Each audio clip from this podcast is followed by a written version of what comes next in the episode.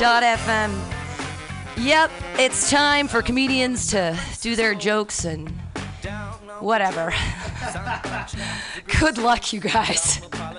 I mean, seriously, I'm hosting from the booth tonight uh, because I don't uh, have a, an intern or a helper, and that's okay. It just means that I uh, am going to be uh, not as nice as I could be. Because I don't have to, because I'm not in front of you. Please, please, please, get me the list. I need the list so we can start this up. Lots of comedians here, not a lot of time. When you hear the horn, it means you have a minute. If you go over, I'll just start being a bitch. All right. Your first comedian of the night. Hey, uh, first of all, well, they signed up where they wanted to sign up. All right, here we go. Uh, your first comedian, she skateboards, and she's super awesome and very funny lady. You guys are going to laugh hysterically. For Mary Bushy! Hello. Is it working? Is this the right mic? Okay. Um, so, lately I've been um, kind of faded. Hi, how are you doing? Going farming again? All right. I've been spacing out a lot on stage lately because I got these hecklers that I thought were going to beat me up. And ever since then, I've been like wanting to just go home and cry all the time. Um, so what do I have today? I wanted to talk about Jack White because I don't understand why um, a lot of ugly guys don't just go out there and become rock stars. Why don't they become musicians? Because Jack White did it, and I would bang the hell out of him. Ugly guys will get banged if they become musicians. Um, Jack White, to me, looks like a bloated vampire. But, dude, have you seen the way he plays a G-string? My G-spot explodes. Um... I saw, I've seen him many times live in concert. And mind you, he's also like the biggest asshole ever. And he gets any twat he wants. So, um, I don't know. I saw him live and he pissed his pants because he is an alcoholic. And I would still go down on him. That's how hot he is. You cringe, but you might do it too. Think of your, like, the ugliest guy, like, rock star that you're like, oh, oh my God, I wish he knew who I was. Okay, maybe it's just me. I'm just giving advice to those g- listeners right now who might look like a gargoyle. Um, so let's see. And then um, I'm also kind of worried about Jack White because since he is, like, he's definitely a, a huge alcoholic. Um, he's a lot like Elvis in that he, um, you know, he's like this amazing rock star from Nashville, pale black hair and stuff. And so he's also forty like Elvis was when Elvis, you know, died. So I'm getting really worried that Jack White's gonna, you know, get fat. um, speaking of Elvis, white guys and karate. Let's let's talk about it. Any white guys in here? Yeah. Don't lie, you guys are into karate, aren't you? Ever since the nineteen sixty-nine Elvis comeback show where he's like running around during a l- slow song and he's like, "Take my hand, no, mama, the other hand." Um. Yeah, just white guys are really awkward with karate, but they fucking love it. They are like the most, they're like, oh, grab my hand. No, the other one. And then uh, my friend Kilby Heyman from Alabama, who's not really my friend, I fucking hate him, but he's around all the time. Uh, he went, he's majoring in Jap- Japanese language, but he's always like, konnichiwa. Ohio, and he went to Japan, and I can just imagine like him going into a sushi joint and being like, y'all got the hamachi fish, I like it rare, and then like going next door to a karate place and being like, sensei sir, sensei sir, sir, do you think if I uh, master the Komodo dragon today I could get an orange belt? Oh shit, my cousin's in here, we used to make out. I don't know, that's it. All right, thanks. Yay! Keep it going for Mary Bushy. Yay!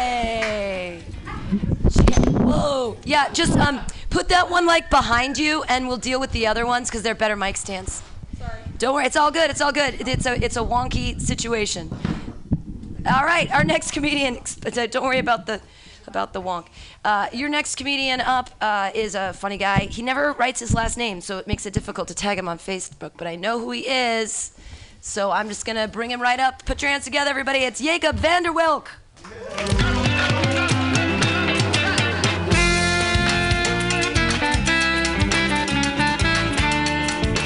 Ooh, oh, wow. Perfect timing. Hello, everybody. How we doing tonight? Yeah. All right. I had the day off today, which was amazing. Uh, teacher work day. Since I'm not a real teacher, I'm just a substitute. I didn't have to show up. Yay. It was fun. I was at work on Wednesday, and uh, this girl was like, had a magnifying glass. I'm just going to pretend that your head was my head in the situation, Ed Ant. She's like, your head is so big. And I'm like, I don't need my head to be magnified. It's already big. Yeah, I got a big old head. I'm a weird dude. I'm probably the only dude you know with hairier arms than legs. It's weird. You know, there are some things I really hate about working with kids. It's not necessarily kids. It's just, you know, the shit that they're around. Yeah. I hate hot Cheetos. Yeah, anyone here like hot Cheetos? Fuck hot Cheetos, man. And that fucking guy, what's his name? Chester the Cheetah. He's like Tony the Tiger's junkie uncle. Fuck that guy. I hate him. I read this article recently online talking about how furries were upset with Chester the Cheetah and they were reaching out to Tony the Tiger and he was like accepting them and taking pics for them or some bullshit. It might not have been true. I don't know. I don't know, I can wait. Yeah, I also hate uh, smartphones. Smartphones are evil. They make my job really easy because uh, I just, you know, tell kids to fuck off and go on your smartphones and leave me alone. But the problem is they try to antagonize you into making a rash decision so then they could film you and put you on Snapchat. Fuck. Yeah, getting bullied on social media well, by little fucking brother? kids. I don't know, man. I don't know what to do either, brother. I said, what do you love? You tell us what you hate. Tell us what you love. I love your hat, man. It's fucking awesome, man. You look like a like a fucking conductor on the Clifford Show. That big red hat. I'm a conductor with a boat on the hip street. Yeah. It's called stand-up comedy. Maybe yeah. Stand the art. I'm proud of it. Yeah, be proud, man. Stand up. Stand up for what you believe in, Conductor Leroy, and walk out the door. All right. You know, and s s social media, there you go. Social media, it, it can be used for positives. Like uh, one night, I was in downtown Hayward. Gets real crazy there sometimes. I was at the bistro watching a metal band. They were a black metal band. I was like, holy shit, I've never seen one of these before, you know? So I started a mosh pit, but I realized it was just me who was moshing. And I tried to befriend the band, but they weren't having it. And they were going to go to the Funky Monkey, which is the bar around the corner. And they're like, whatever you do, do not come to the Funky Monkey. So I went to the Funky Monkey, and uh, I was trying to hang out, and next thing I know, I was getting dragged off my bar stool, and I uh, got thrown out of the bar, and a couple weeks later, my friend was like, hey, what, uh, what bouncer was working that night? I was like, I don't know. The strong one, you know? He was fucking strong. I'm a big dude. He was just fucking strong. And uh, so I don't really know what happened. I went into another bar. I woke up. There was a puddle of urine in my closet. I was like, holy fuck. Had a great night. But uh, even later on, in the month, I ran to a friend at this other bar. I know there's a lot of bars and shit. It might be a little confusing. But uh, he was like, hey, man, uh, I saw you on Snapchat. I was like, really? He's like, yeah. You were rap battling people, and, uh, you know, you're about to get your ass kicked. And I was like, was I winning? He's like, the fight? Nah. I was like, no, I'm talking about the rap battle, man. Was I winning? Do I have flows? He's like, no, nah, you had a mouthful of marbles. But uh, he messaged the guy. Told him not to beat my ass. Told him he's just a, you know, he's just a lurch sometimes, but he's a good guy. And uh, social media can be fun sometimes. So uh, thank you. Have a good night. Jacob Vanderwilk, easily besting an old man at the Battle of Wits here at the Happy Hour. I'm gonna get happier in a minute. I promise you guys. I just, hey, LaToya, it's really nice to see you. uh, voice of reason in my fucking world right now. I almost, I almost fucking went shit can crazy on the old man. I was like, I'm gonna beat up an old man right now. You don't understand the art. This isn't a conversation, it's comedy. Don't heckle the comedians. Don't pester or he- just feed the comedians, all right? Jesus Christ. All right, enough of that rant. All right, I feel feel a little better now that I just let that go. Uh, your next comedian uh, is part of a show on Tuesdays uh, that I have not had the pleasure of performing at just because I got bumped one time, but it's cool. Put your hands together, Julie Ash.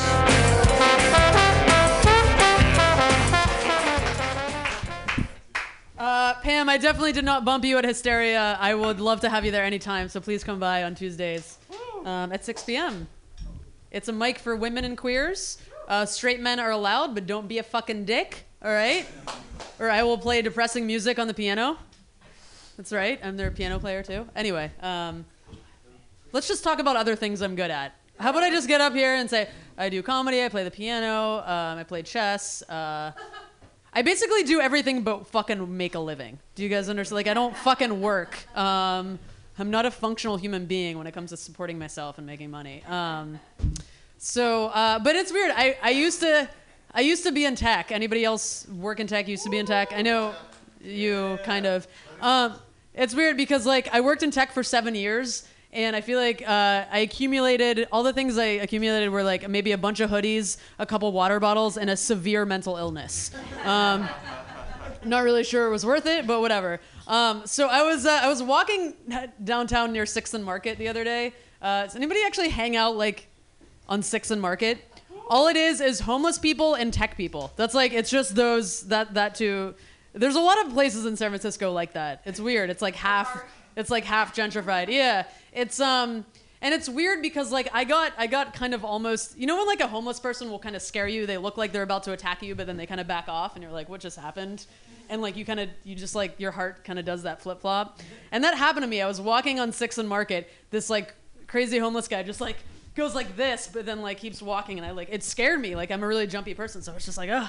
And then this tech guy was walking by and was like, hey, are you okay? I know that's like really weird. And like, I didn't know which person to hate more. It was like, I was just like, what the fuck, what do I do right now? Like looking at the homeless guy and then looking at this tech person, I was just like, I felt like I was staring into my past and my future at the same time. You know what I mean? Uh, Cause I'm fucking unemployed, guys, and I'm not going back to tech. So the homeless person is my future. I need to make that more clear. That's the first time I've done that.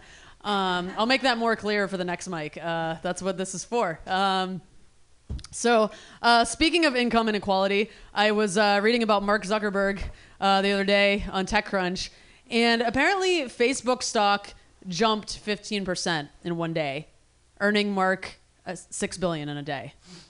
Okay, yeah.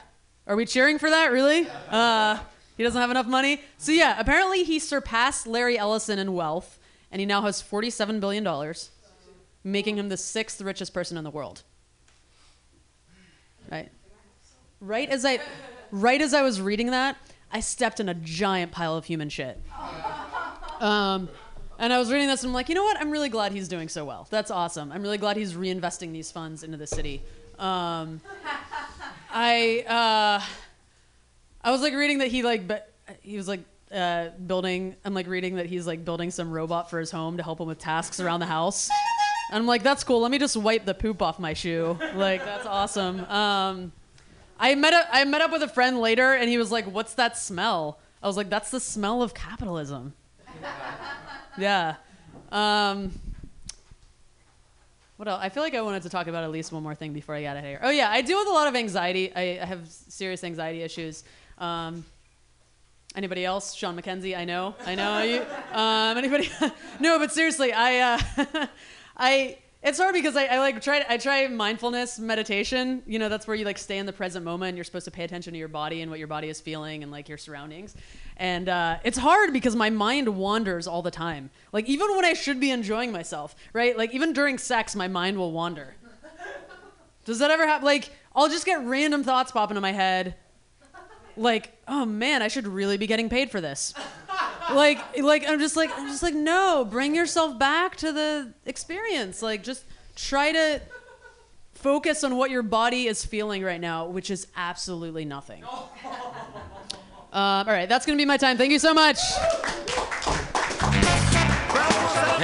Julie Ash. Okay, uh, this is going to be your last comedian for a while that does not have a star behind their name. Uh, so he is a lovely human being that taped my set the other night. It was really nice that you came out to Stuff on Wednesday uh, and, and taped my set and let me see uh, how bad I really am. uh, I also I also ran the light by four minutes because the guy lit me from behind. I don't even know what. I'm like, you're the shittiest host in the world. Why would you light me behind me? That makes no sense. I, of course I'm going to go for fifteen minutes. So my I see my boyfriend giving me the wrap it up finger. I'm like, what am I supposed to look at? Uh, all right. But your next comedian, he taped me, and thank you so much for doing it. Put your hands together. They're very funny. Ian Kung.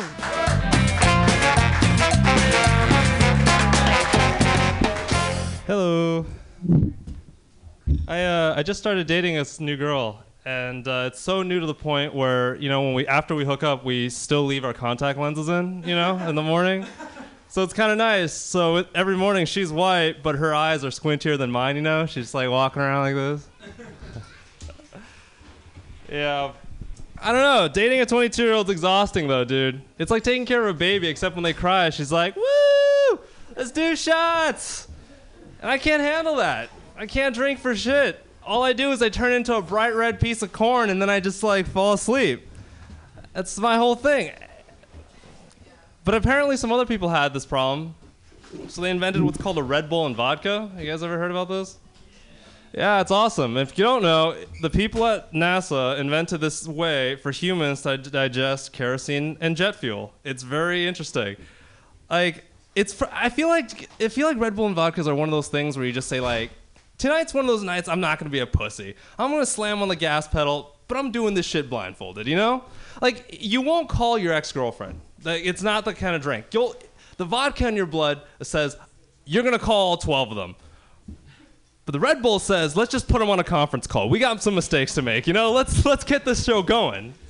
So we're with, um, this last weekend, I'm with her at this club, and we're sitting around, we're talking, and she's getting all drunk, and she leans over to me in the booth, and she goes like, hey, you'd be a lot hotter if you just worked out a little more. And I lean back, and I'm like, you'd be hot if you just ate less. Which turns out is a little bit of like too much of a response for what she said to me. So I kind of get why she's mad. Because, I mean, right? It sucks being a fatty, right? Like that, no one wants to do that. It's not fun. No, I was a fat kid, dude. I was a fat kid. And in middle school, that's a real tough time to be fat because kids are also starting to learn how to be racist in middle school, too. A lot of shinks at my middle school, but only one chunk. You know what I'm trying to say? That's... that's... It's a tough time, and then they like, come up with these stupid little rhymes, all right? Like, fatty, fatty, two by four. Your parents are divorced and no one loves you. Like, kids are tough, man. It really is. And the thing is, it's a, it's, it's a miracle that I never, like, gave in to uh, an eating disorder of any kind. But in high school, I actually did date a girl who, who was anorexic. And when you date someone who is anorexic, it's kind of your job to make sure that they eat well. You know what I mean? So what she would say is she'd come back and be like, oh, my God, all I've eaten all day was an apple. And I'd look back and be like, honey, that's a lot of carbs, you know? I wanna be, oh. I'm just kidding, guys. I never told my, I never told a girlfriend not to eat apples. She knew the rules, okay? Come on. Oh, God. You know, I actually told this joke to someone, at, and then uh, and, uh, afterwards they were like, you know, that you shouldn't joke about anorexia. There's nothing funny about anorexia. And I'm like, I'm just kidding. I never dated anyone who had anorexia. I made it all up. That's disgusting, you know? Come on. I mean, have you, I mean, actually, have you ever seen anyone with anorexia? I mean, when they like kind of deflate, have you just seen the, this action that happens in like a month? It's like you got this big skin parachute hanging around behind you. You can wrap around yourself like a sweaty Snuggie. I have some strange thoughts on that matter. I don't know. I'm gonna leave you on this. It's just, um, my parents don't know I do comedy. And uh, my dad's still under this impression that uh, I'm still going to be successful for some reason. And uh, he told me the other day, like, hey, uh, you're going to be a success one day. Just remember that Bill Gates puts on his pants one leg at a time, too. And my first thought was, what kind of Tony Robbins second cousin retarded horseshit is that, right? Come on. I'm not... Bill Gates puts on his legs, w- pants one leg at a time, but he's doing it on a fucking private island that he has to helicopter to. I've put on a lot of pants in my day, you guys. I've never put on private island helicopter pants, all right? Anyway, thanks you guys. Yay, Ian Kong! Oh, Ian Kong! Bringing you a great, I really, uh, there are uh, definitely that one of that was a Pam approved, the sweaty, the parachute wrapping around like a sweaty Snuggie. That is, that is fucking brilliant. I love it. Uh, also, I, I used to have an eating disorder, so I can laugh at them. So it's good.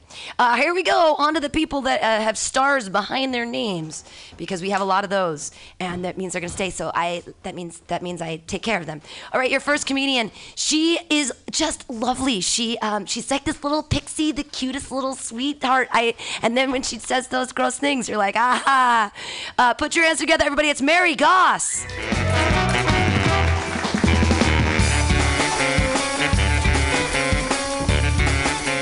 Intro.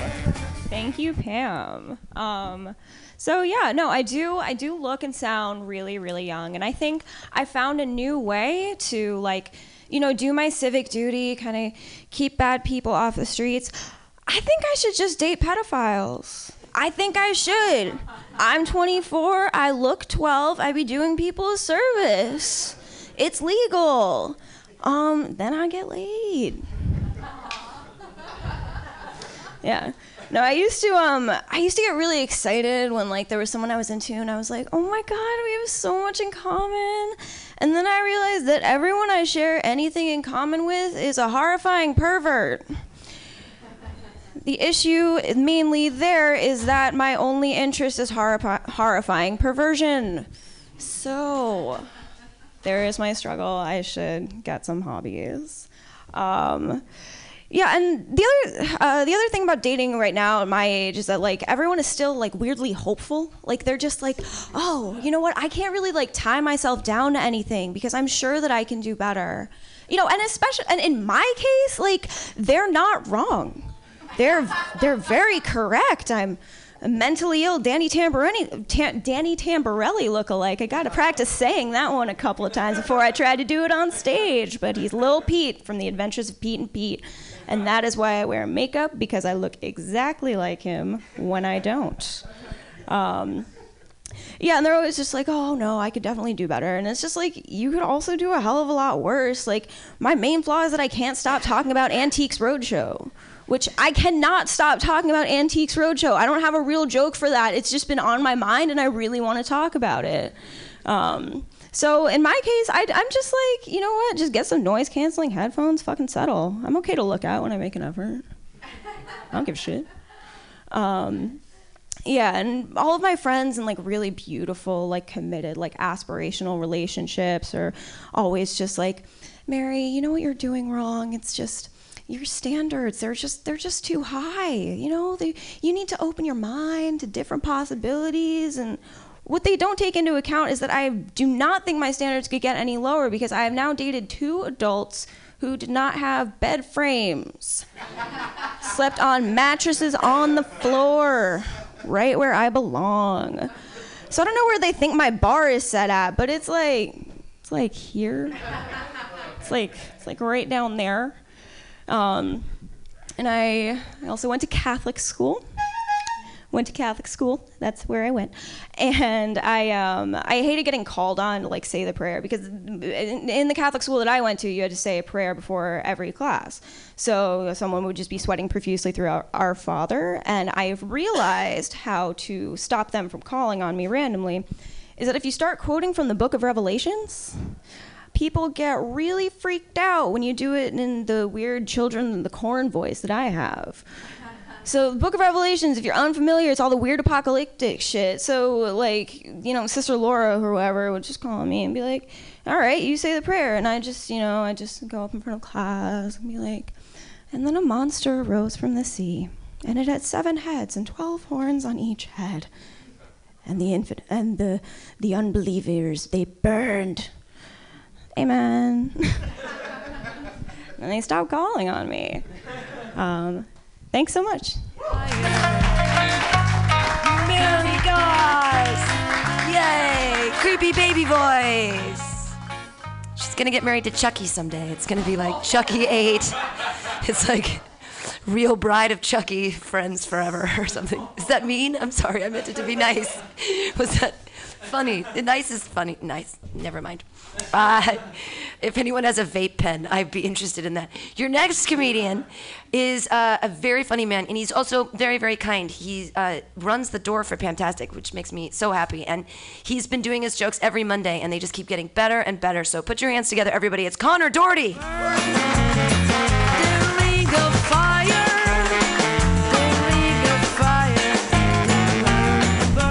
I didn't realize I was up already. Whatever.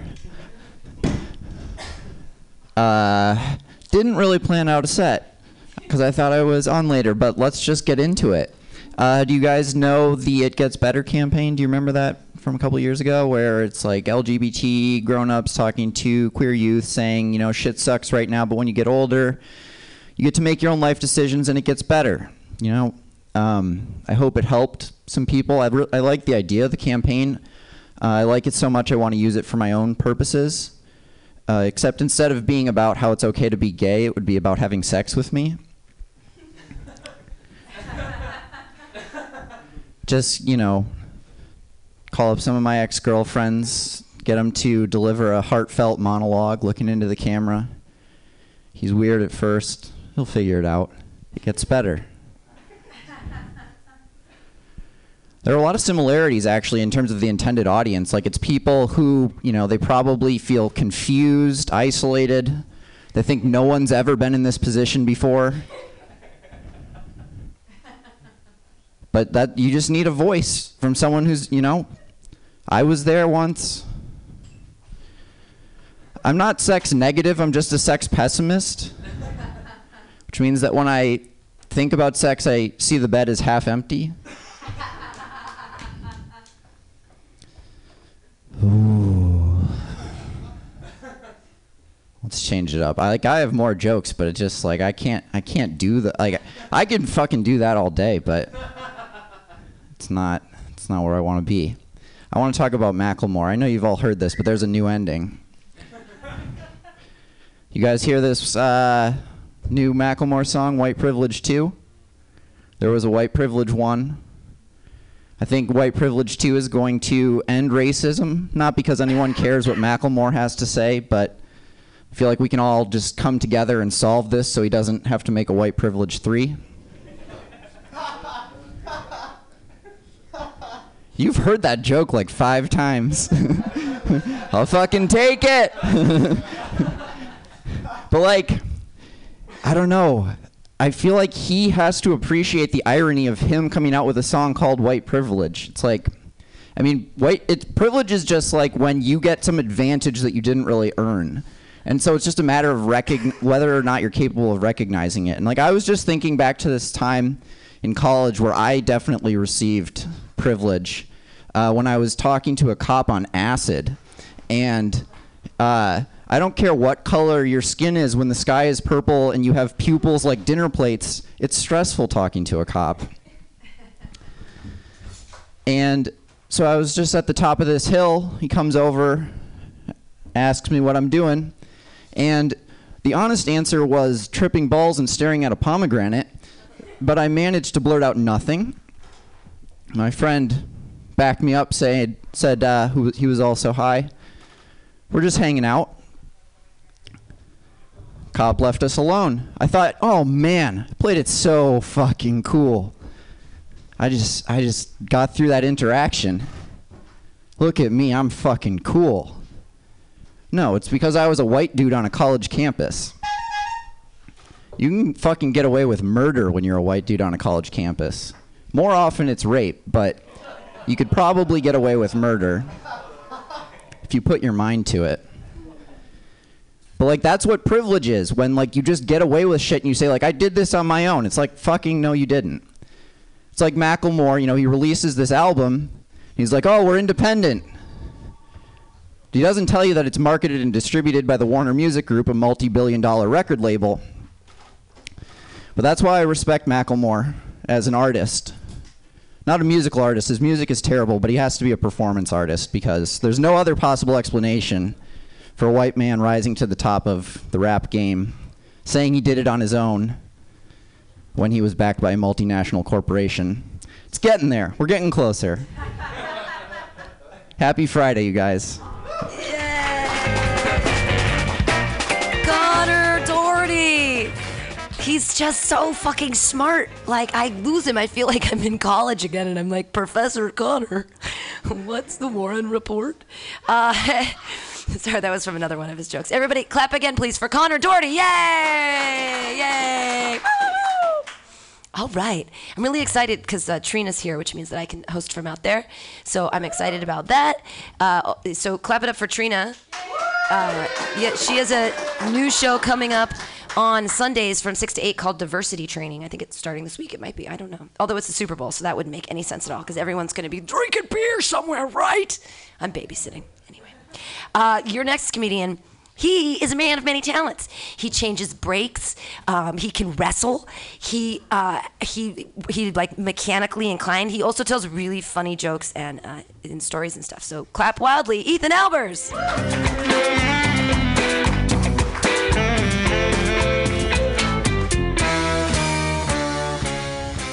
Hit it, yeah, right on. How's it going? Oh, cool. I got a really bitchin' L G phone now, huh? Whose is this? Huh? Whose L G phone is this? Jacob's. Where'd he go? That's... Oh, dude. My phone now, baby. My phone now. one nine hundred booty. Here I go. Gonna call that up, right? Good start. There we go. Got chuckles. I. Uh, we all know I live on a bus, so I'll, I'll cut to, we'll cut to the fucking center of that. Whatever. Uh, I had an incident on a bus uh, on Monday. Uh, well, it's Tuesday morning, about four thirty in the morning. I par- Well, to set it up, I parked in a spot I normally wouldn't park in. I felt safe there. I felt I never. I don't park in places I don't feel safe in. So I, I parked in the spot, and about four thirty in the morning, I wake up to my dog growling, who, if you met my dog, is like the sweetest thing alive. And there's a guy trying to break into the back door of my bus.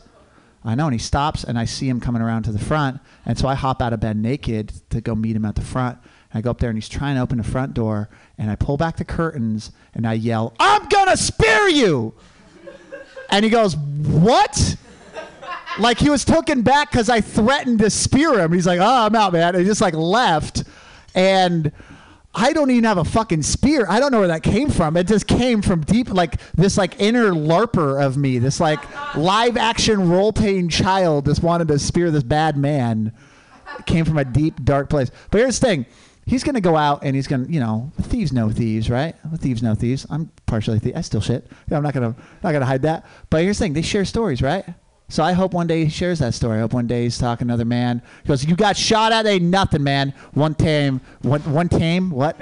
One time, I came across, I came across the bus, man. It's gonna be the mother load, super sweet, fully loaded, full plasma screen T Vs. I swear to God. That come around, the back was locked. Come around the front, and who was standing there naked but Gary Busey." And he threatened to spear me. I swear to God, Gary Busey threatened to spear me. Kind of feel bad for the man. His acting career is like shit. He's living in a bus with plasma screen T Vs. I don't know. That's that got legs. I guess there's something there. Um, I uh, you know, I got back from Oregon. I was up there. Oregon is. I don't drink down here. I don't. You you won't like unless you see me really like. There's some fucked up shit. I don't really drink. I uh, but I do drink in Oregon, and I try being sober at home in Oregon, but the first time went to shit. Like, I got home after being sober for like a year. I saw my mom, got out of the car. She goes, give me a big hug. She goes, "Hey, welcome home. Happy birthday." And she gave me a custom wooden six-pack holder. And I'm like, Mom, I, I, I'm an, Mom, I'm an alcoholic. And she goes, "Oh, you like it then, huh?" And I'm like, ah. So like right then and there, it's like, okay, like I can't stay sober there. Uh, and it's weird. Like I'll be hanging around my family, and uh, my mom... My in Oregon they have they recycle cans five cents, but they have like a little account that you put the money into and you can save it out. They give you like a little debit card. So my mom call she buys canned beer and says she's drinking for Christmas. That's what she does. So she guzzles beer like it's for Christmas. And like there's like the addict inside of me. It's like, oh, this makes perfect fucking sense, right?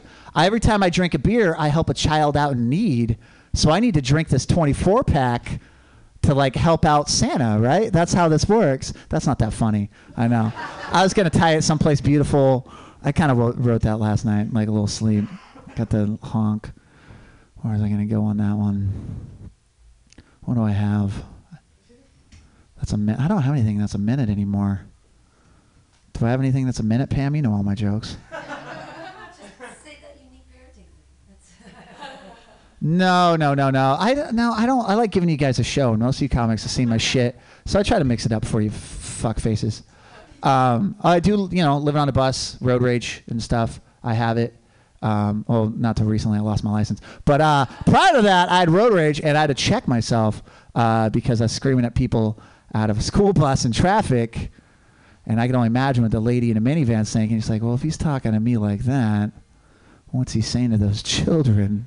uh, that's been my time. Thank you very much, guys. Have a wonderful night.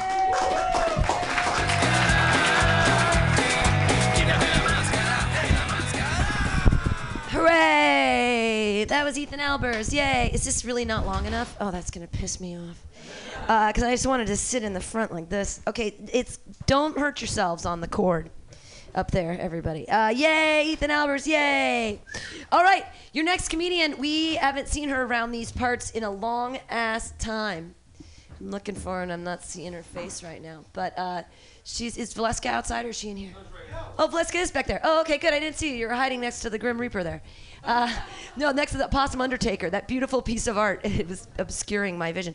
You guys, I really love our next comedian. Uh, she's so just a supportive, wonderful individual. I never know where she is. I think she lives here and then she's in L A. Who knows? But you guys are gonna laugh. Clap wildly for Valeska.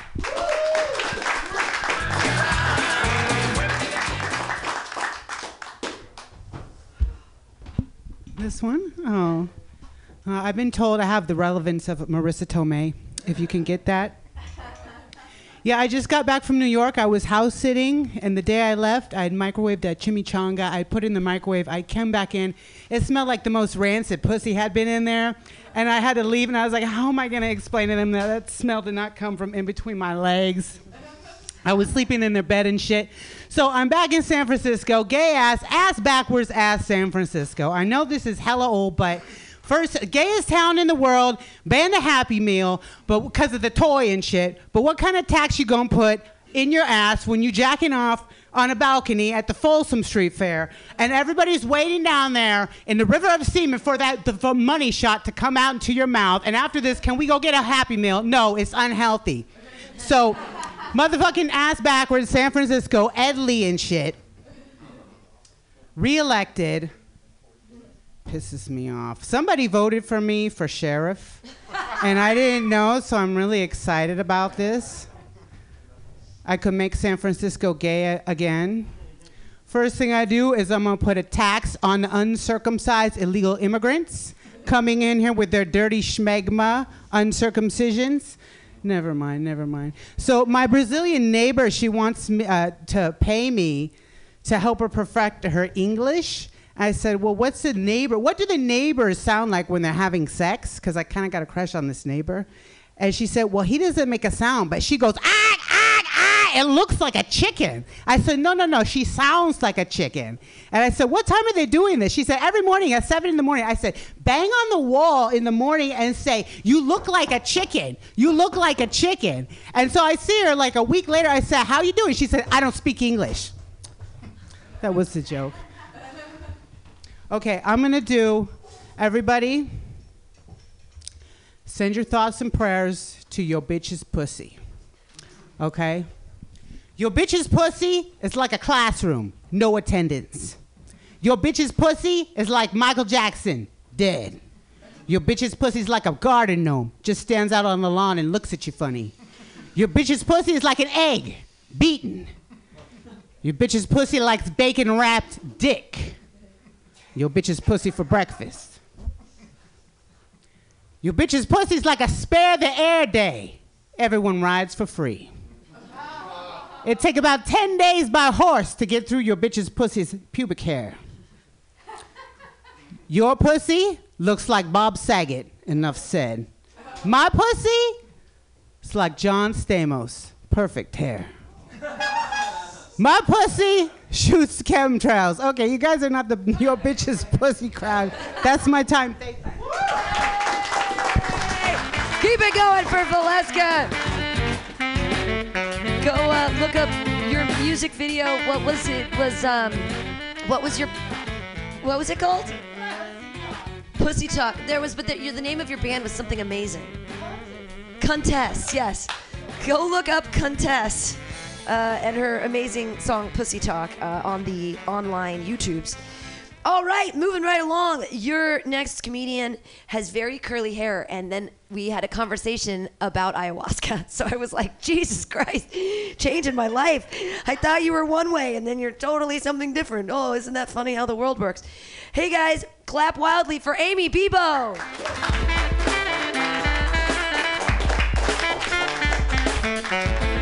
Hey everybody, favorite Friday night activity now that I'm in San Francisco, because um, my boyfriend's poor and doesn't take me out, you know.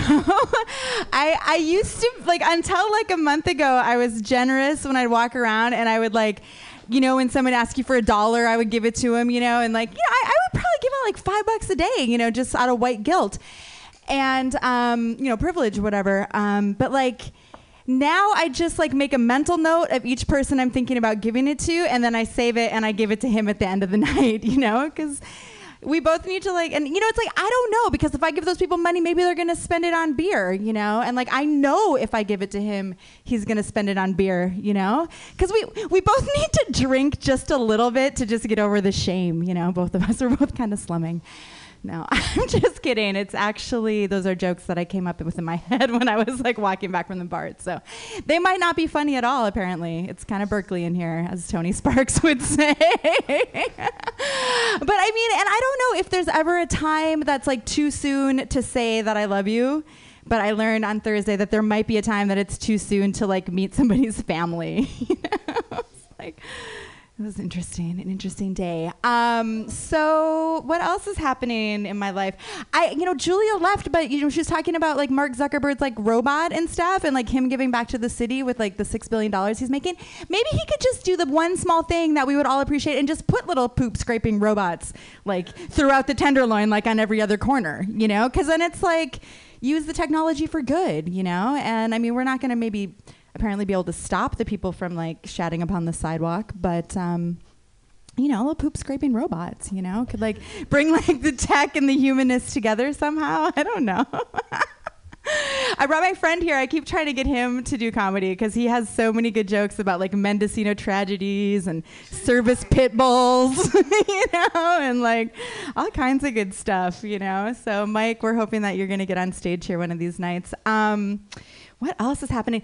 Ladies, I have a little bit. Is there any ladies? There's a few ladies in here. Maybe there's some listening. Are you sick of getting like harassed on the street? Like, I think we need like a game plan, some self-defense. So I have a quick um, like rundown. So I think we need to all carry more raw eggs with us, not for the protein, but just because like if somebody like harasses us on the street, like verbally harasses us, we could just like whip an egg out of our pocket and like throw it at them and like egg them. You know, is that is that not a, like, I, I don't know, can we bring that back? Or was that never, it wasn't a thing yet? We could like make it a thing?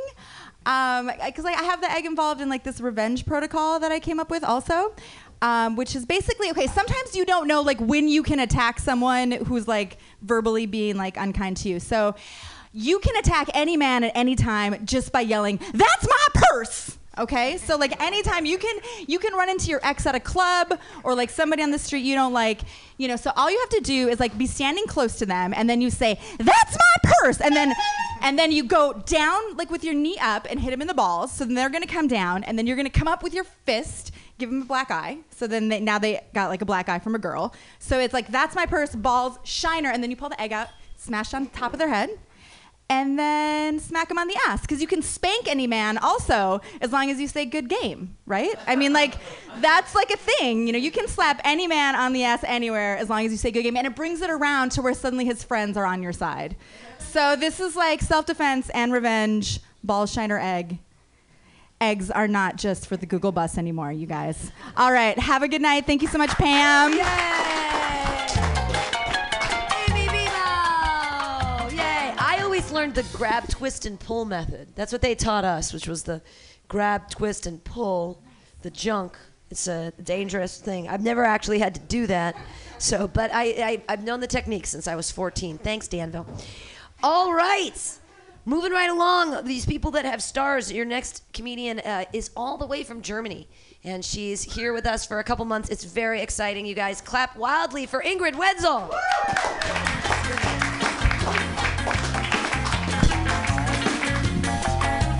Thanks, guys. Um, yeah, I never thought that would happen, but I forgot to speak English the other night. Um, I was at an open mic yesterday, the mic broke, and I got all insecure, and I was like, wie macht man nochmal? Was, how do you, I don't know, I forgot how, wie, wie, was, was sag ich nochmal? I, I, I just, I, I, and then I stood there like an idiot. And I don't know why I feel like an idiot, because I mean, I learned English in public high school in Germany. So I guess I work, like who, who uh, learned a foreign language in public high school? And who still speaks it fluently? Uh, okay. uh, it's a, I was an exchange student in, um, in America, so that saves me. I was an exchange student in Michigan. Whoa, yeah. Like all the other kids from the agency, they got sent to California, you know, the nice places, and they sent me to Detroit. Wow. And I, I didn't know what Detroit means.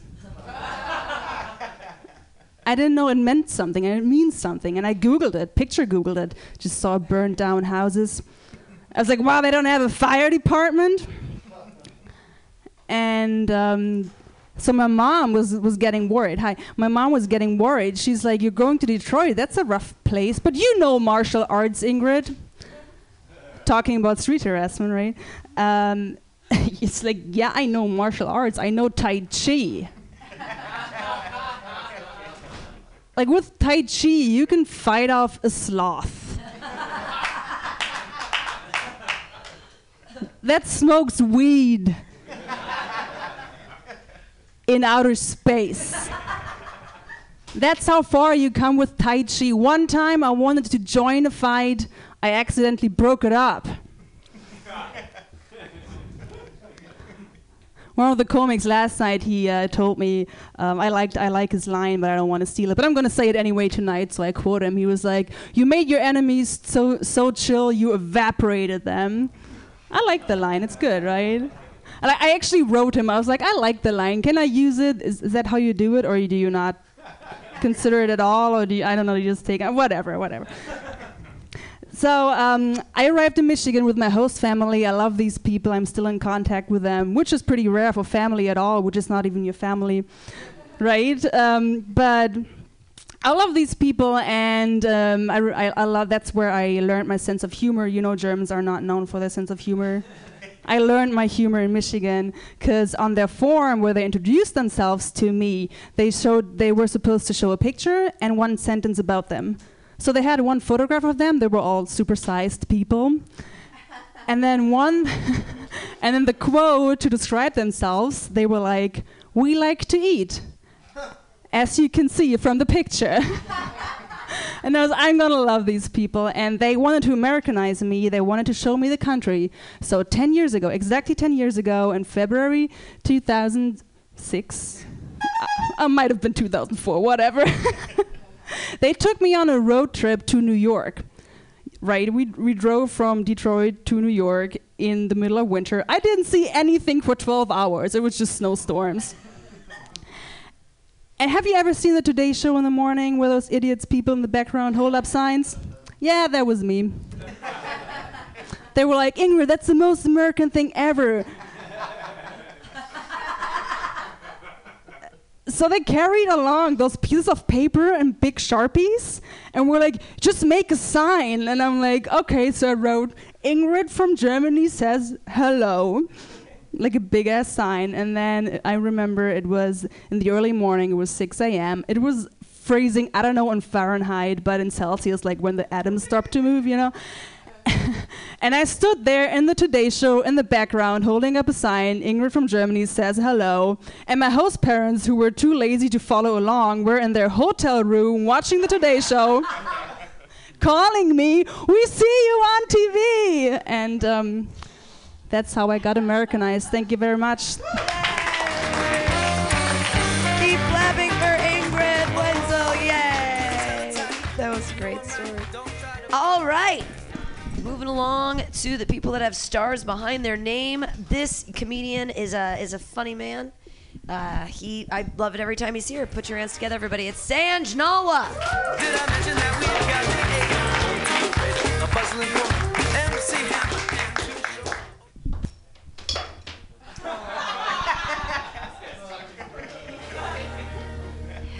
Hammer? I don't just talk the talk, guys. I was listening to a song called uh, Midnight Train to Georgia. You guys know that song? And apparently it's from by an African American group. It's like, psst, you're going the wrong way.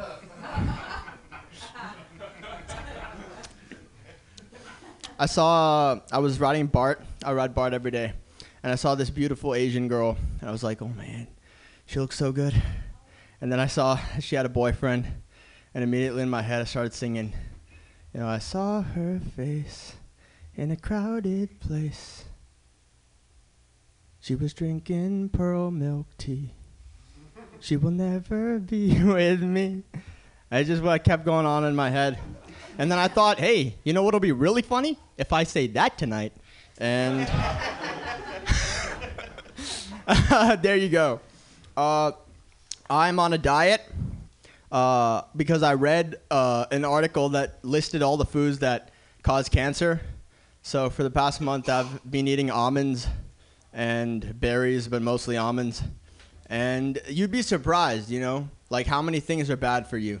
Like I saw an article, uh, it said holistic food, holistic diet.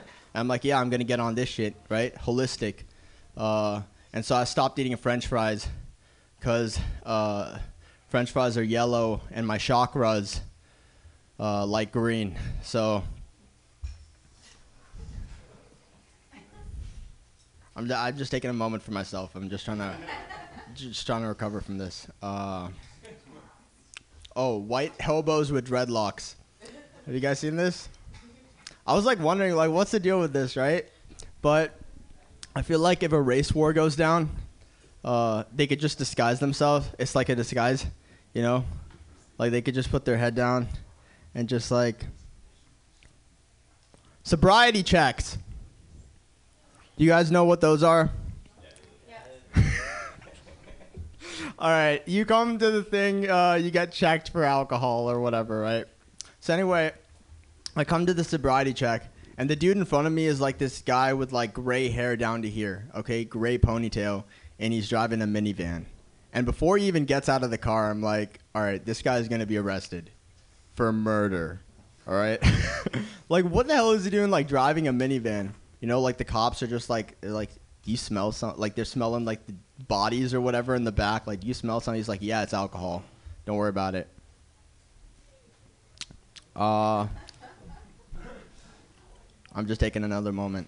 Uh, I, I heard about this dude, uh, this guy who was uh, raping butch lesbians uh, a lot.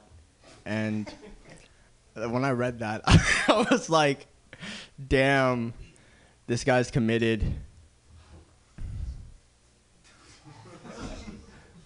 You guys know that I've gotten more laughs in this set by like reacting to how you guys didn't laugh than by the than by the actual jokes. Like that's that's the most laughs I've gotten. All right, I'll end on this one. Uh, I used to work on a department st- at a department store. And uh, right when we were closing up for the night, a black gentleman walked into the store, and I was like, I'm sorry, sir, you can't come in. We're closed. And he's like, oh, I see how it is. I'm like, no, sir, you don't understand. We're actually closed. And he just looked at me, and I looked at him, and then he held me at gunpoint while I emptied out the cash register, guys.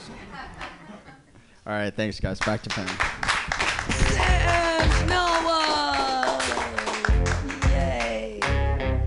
Laughing at his jokes. Strange reactions. Hey, your next comedian is also staying, which is why he has a star behind his name, which is why he's going up next. Hey guys, clap wildly. It's Ken Suzuki.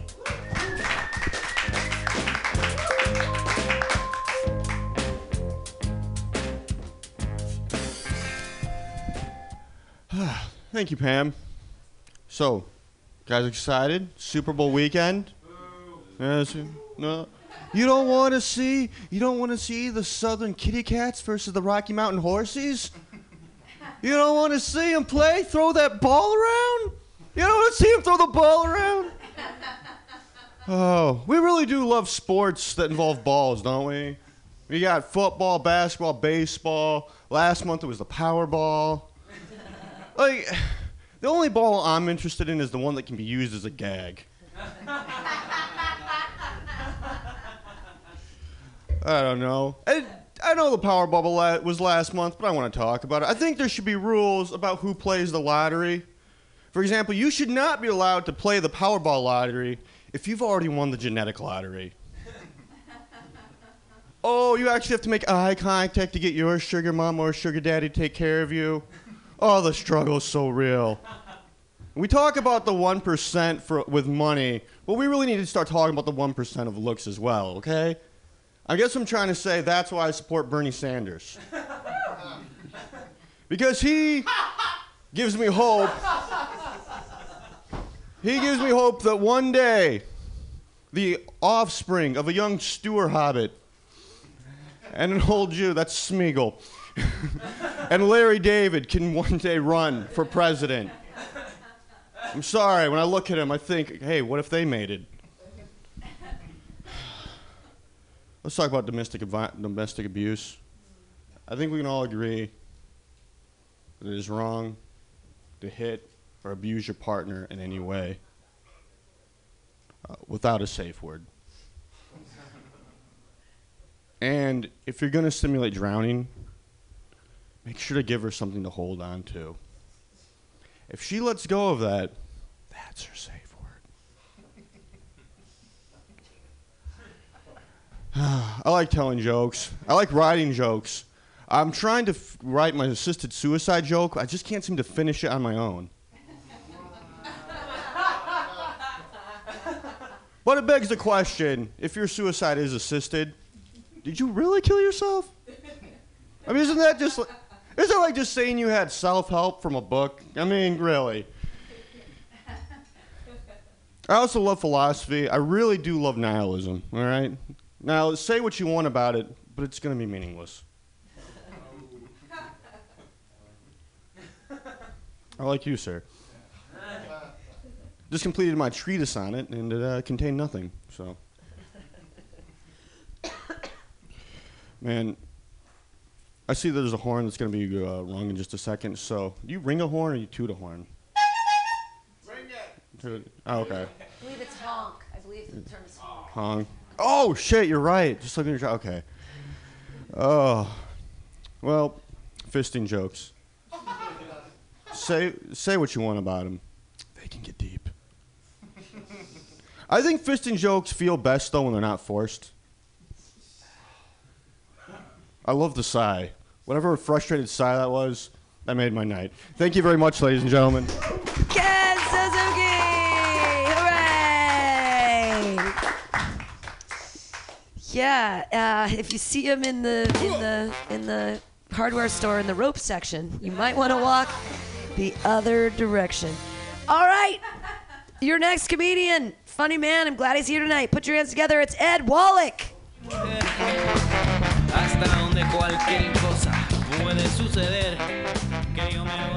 Hello. We're going to take a brief sojourn into the comedic heart of darkness, if you don't mind.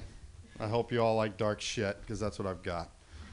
But we'll start off with something nice. I've lost one hundred thirty-five pounds since December twentieth of two thousand fourteen. Thank you. two eighty-five, when you count the Jewish shrew I got off my back. And my favorite part about that joke isn't that it's low-hanging fruit and it's easy to see coming. My favorite part about that joke is that if you know how to do math, you know what she weighs now, and revenge is subtle. And we're going to make it a little more devastating on the B M I chart right now. She's four eleven. But it's the right height for certain things. Anyway, um, so I was married twenty-two point six six years to a Jewish woman. I minored in math. twenty-two point six six years breaks down to roughly four thousand years on the Hebrew calendar, so I was in bondage almost as long as the Israelites were in Egypt. And there's yet to be a Moses to part the Red Seas of the California family court system to get my fucking ass out of there. Not one time did my magi, sorry, my attorney, throw his staff upon the ground, have it turn into a serpent and devour her attorney's staff. If you people don't know that, you need to brush up on your Jewish sports heroes. That's Moses. Let's see. twenty-two point six six years, I had a gay Jewish mother-in-law. You heard me right. Now, any two of those is enough burden for any person to bear. But you throw that third one in there, you've got a trifecta of terror even the Bush-Cheney administration couldn't invent.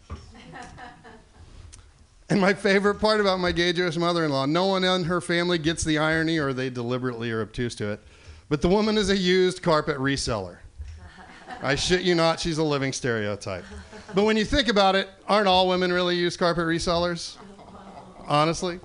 I mean, occasionally you'll run into a pergola, a laminate, something smooth. I can't really talk. I'm packing a used Vienna sausage.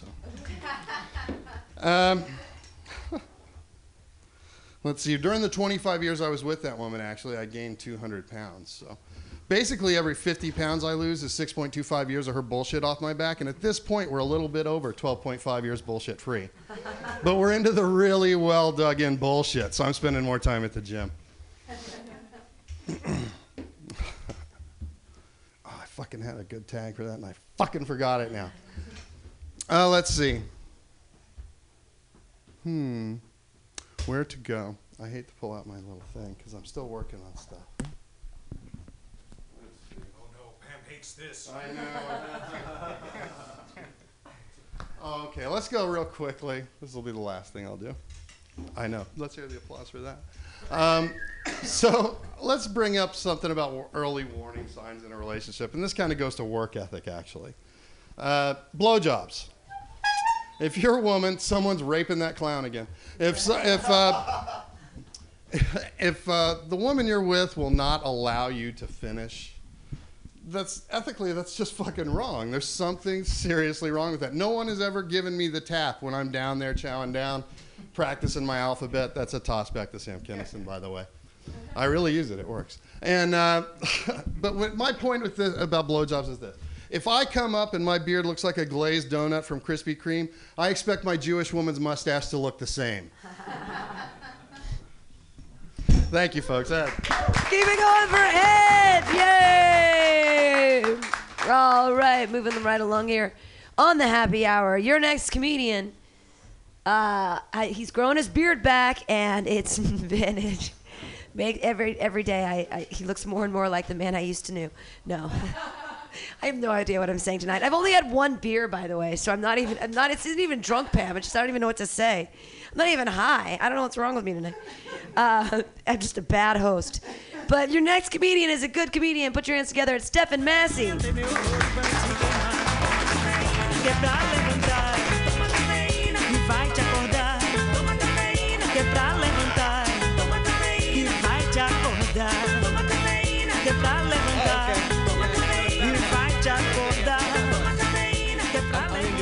Thanks. um, oh, thank you. Um, so my mom has a friend that she plays tennis with, a, a Thai woman. Hmm? It's dangerous. Is it? Okay, I'll put it on the... Ch- chair's all wonky. Yeah, there. It's better on the floor, clearly. Uh, my mom has a, a, a friend who she plays tennis with, a Thai woman named Tan. And uh, Tan, she's very outgoing. And, you know, when her and her friends are watching the tennis matches, uh, they get excited. You know, they'll, they'll shout. They go, woo! Um, and you can't say anything about that because they're known to get very defensive. Uh, so I guess the lesson there is uh, Wu Tan Clan ain't nothing to fuck with.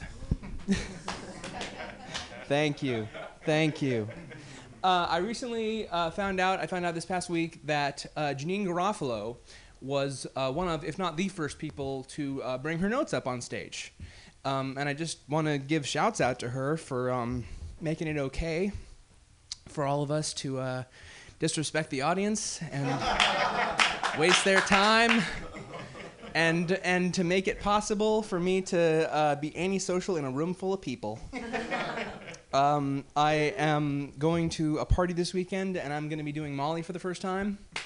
Yeah, yeah. I'm I'm a little apprehensive, uh, mainly because uh, the first time that, or early in my pot usage, um, I smoked half a joint and decided that it would be a great idea to just sort of cling to this cute girl like a koala for half of the night. Uh, and that was just pot, so I'm really going to have to check myself. Uh, um, I feel like a real stand-up comic um, because this past week, for the first time, I bought drugs from a stranger. Um, Uh, you know, it was just weed, uh, but I, I feel like I am starting to need to have to check my usage. I'm starting to develop a tolerance. Uh, a couple weeks ago, Pam made up some pop punch, and um, I, uh, I had a little too much. Uh, I walked about half a mile to uh, the twenty-fourth Mission BART, and uh, I proceeded to throw up on not one, but two separate BART trains, got off at my stop, and made a hat trick in the parking lot. And then fell asleep in my car for two hours. Marijuana's a hell of a drug, kids.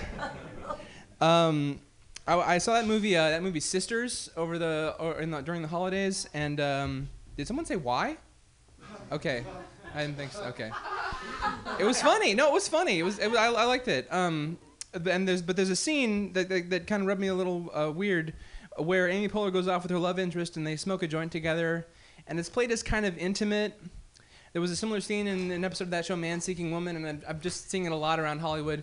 Uh, and I'm just wondering why they think that marijuana is some kind of aphrodisiac slash party drug. Uh, oh, I don't know, man. You know, when I smoke, I just want to watch one of my favorite movies or play video games for a couple hours till I fall asleep with Chex Mix on my shirt. Just keep it simple, for God's sake. Um, all right, I'll, I'll leave you guys with this. Um, I, uh, you guys ever, you know, flip around basic cable and come across one of those movies where they have to edit the saltier dialogue for T V? Um, you know, some, and usually it's just uh, it's simple stuff like, you know, oh, fudge, or uh, eat, spit, and die. Uh, but sometimes, sometimes they go the extra mile. Um, for instance, in um, in Die Hard, that iconic line, "Yippee-ki-yay, motherfucker," was changed to "Yippee-ki-yay, Mister Falcon." That's true. That's true. And in, uh, in, I know, right, right. And in uh, Snakes on a Plane, uh, the line uh, "I'm tired of these motherfucking snakes on this motherfucking plane" was artfully transformed into "I'm tired of these monkey fighting snakes on this Monday through Friday plane." Classic. I'm Stephen Massey. Thanks, guys. All right. Keep it going for Mister Falcon himself, Stephen Massey. It's a really funny new joke, dude. Uh, I haven't heard that one yet from you, and I like it very much. Your next comedian, I like her very much because she's my co-host every Wednesday from noon to two on the AltaCast, keeping me fucking balanced as I like fly off the handle. She keeps me grounded, ladies and gentlemen. You never know what she's gonna do. She's a wonderful person and a very funny lady. Put your hands together. LaToya, the Sheriff of Truth, win! Hey.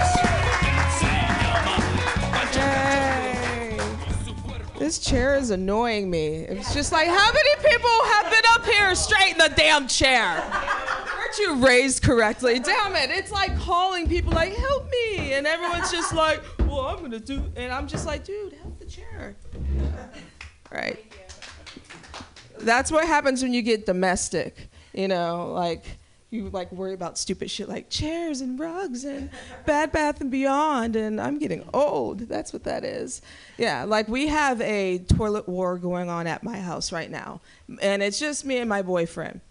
And the toilet war is, you know, because I live in San Francisco now, and I gotta be so, you know, you know, conserve water and stuff. So we don't flush the toilet every time we use it.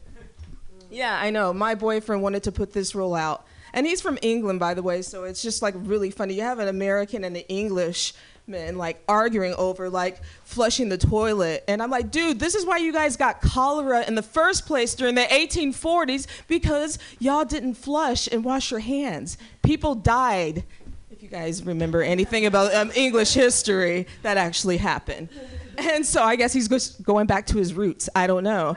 And I'm just like, okay, we can conserve water. Just flush number twos, and uh, number ones, okay.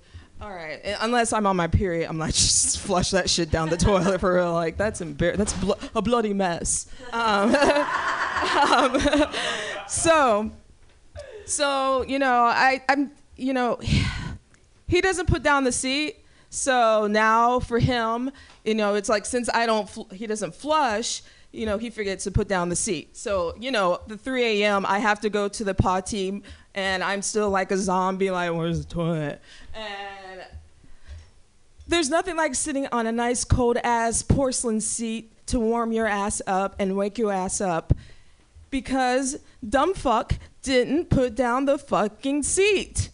It's just inappropriate. It's rude. You fall into a toilet. Guys, you don't know what it's like. You don't know what it's like. Try... T- Sit down when you pee next time and see what it's like to have your ass on cold porcelain. But anyway, so in, in retaliation to our piss war, and I'm not talking R. Kelly style, um, I started flushing. So I started flushing. So I started the piss revolution in my house.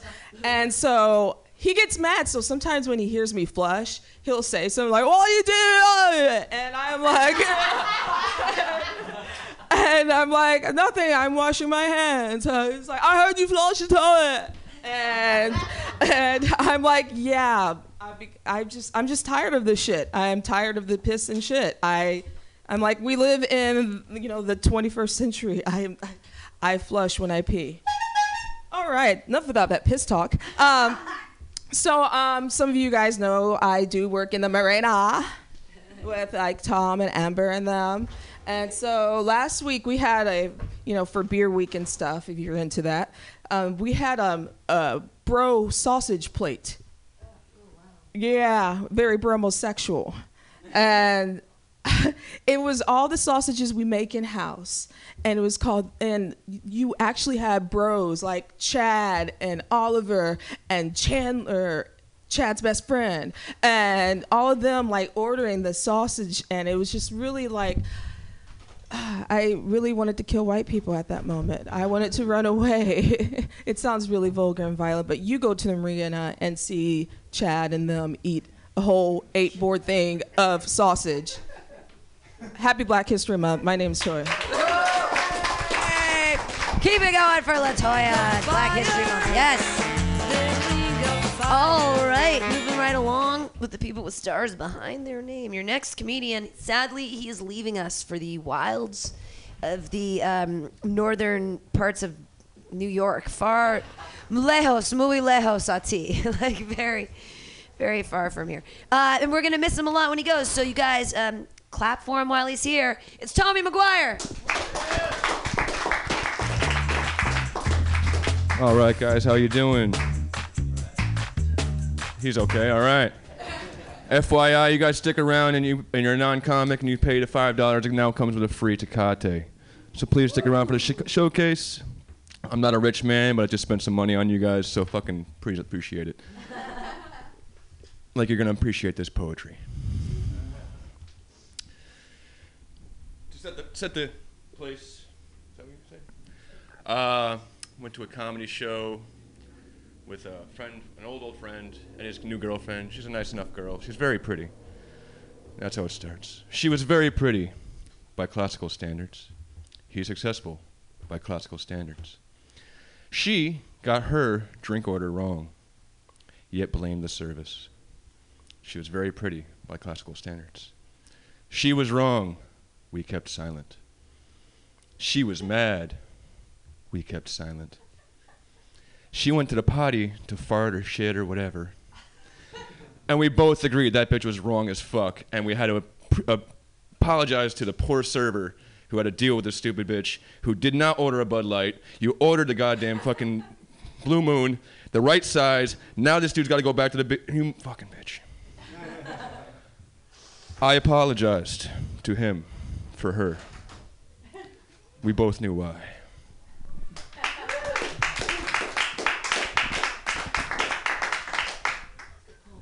Next one. I recently worked with a uh, African American woman for the comedy tandem out in Hayward. It's a very fun time. Please go if you can. And I looked at her. She looked at me. I had a feeling. She had a, she had a boyfriend, so nothing. She was kind, sweet, and fine, although attached. But I didn't assume, I just knew. And so did she. A week's passed, and we crossed paths, because of course we did. And there she was, with her white boyfriend. And there I was, with my Nubian princess. And while no words were uttered, we both te- uh, telepathically shouted, "I fucking knew it." All right, that's all I'm going to do tonight. I just want to warm up for the showcase tonight. Thanks, guys. Thanks, Pam. All right. Yay. Comedy poetry for Tommy McGuire. Keep it going. Yay. Stick around for the uh, for the for the show. Uh, this is the last comedian that has a star behind his name, so we're going to go back to the regular list right after this. But like I said to you guys, I give preference to people who are going to stay. Uh, your next comedian, really funny guy. He's here all the time. I see him at Brainwash almost every day. You guys are going to love him. It's Ed Ants. Thank you, Pam. Now for the part of my act that Pam hates.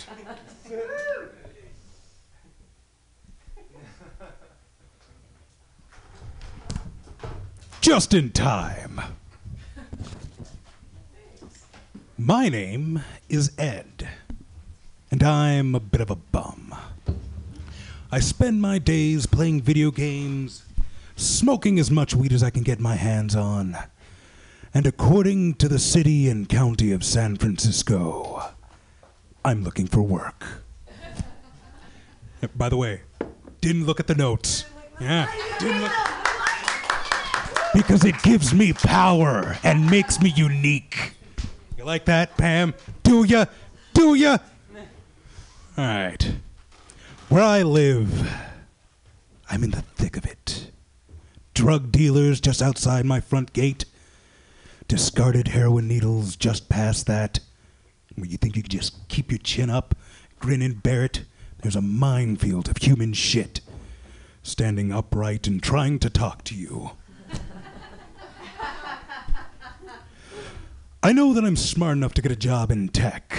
I'm just not dumb enough to think that I'd like one. I think the phrase, "we need to talk," has never been used to start a conversation that both people wanted to have. In a very real sense, it only starts one thing: the end of a relationship. See, they clap when I change cards. That's the power of it. It doesn't cost a lot to be a coke lover. But it can cost a lot to be a coke addict. Like a tooth, for example. Or maybe a perfectly good friendship. I wasn't raised in a family where that was acceptable behavior. No. We drank ginger ale. I'm going to stop wishing people a happy birthday on Facebook. It's not that I don't like people.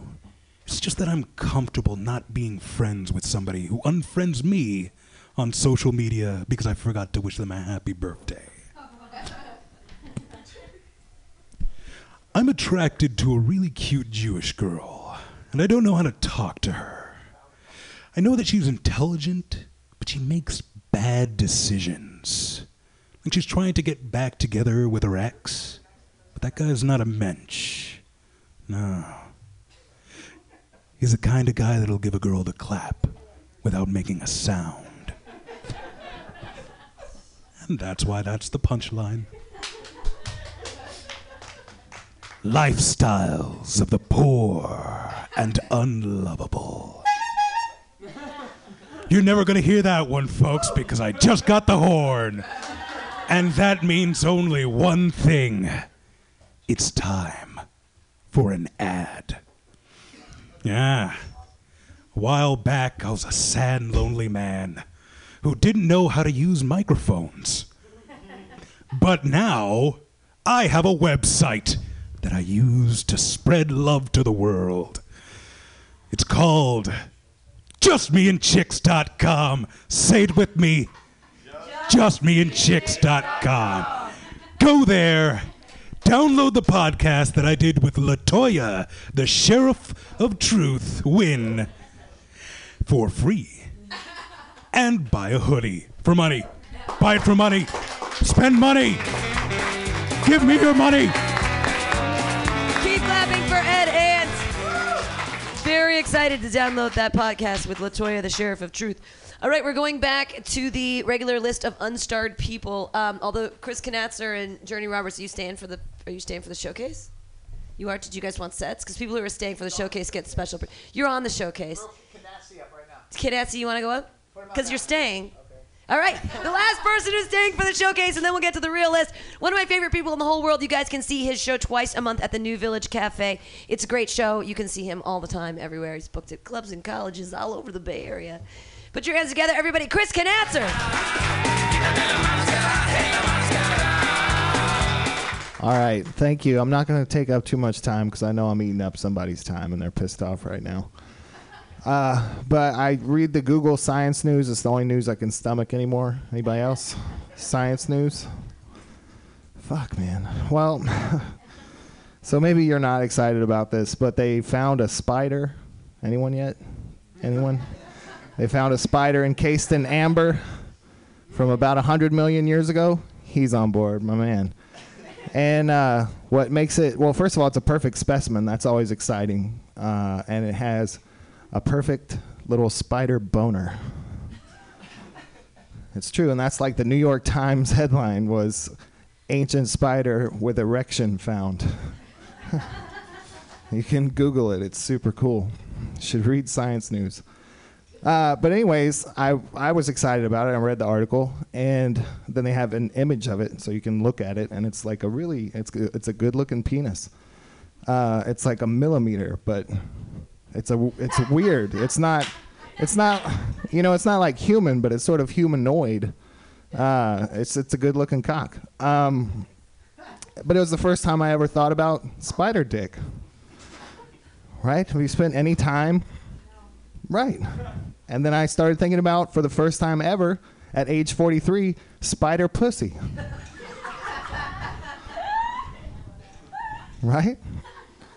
And then I just started thinking about spiders fucking. Spiders making love. How intense is spider sex? The eye contact. Right? All right.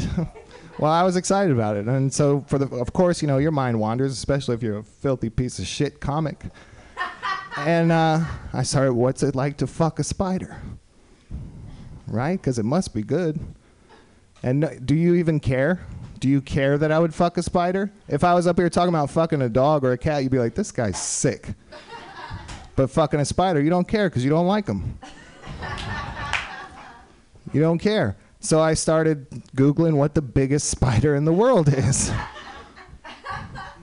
Does anybody know the biggest spider in the world? Spider? It is. It is. It's the Goliath bird eater. That's what it's called, the Goliath bird eater spider. And there are some horrifying YouTube videos of it attacking birds and mice. And just winning right away. Right away. But it's soft and hairy, and uh, it kind of stands up on its hind legs, and it's bigger than a human hand, so I know there's room. All right, that's all I have. Thank you. Keep it going for Chris Knatzer, Spider Fucker. Good times.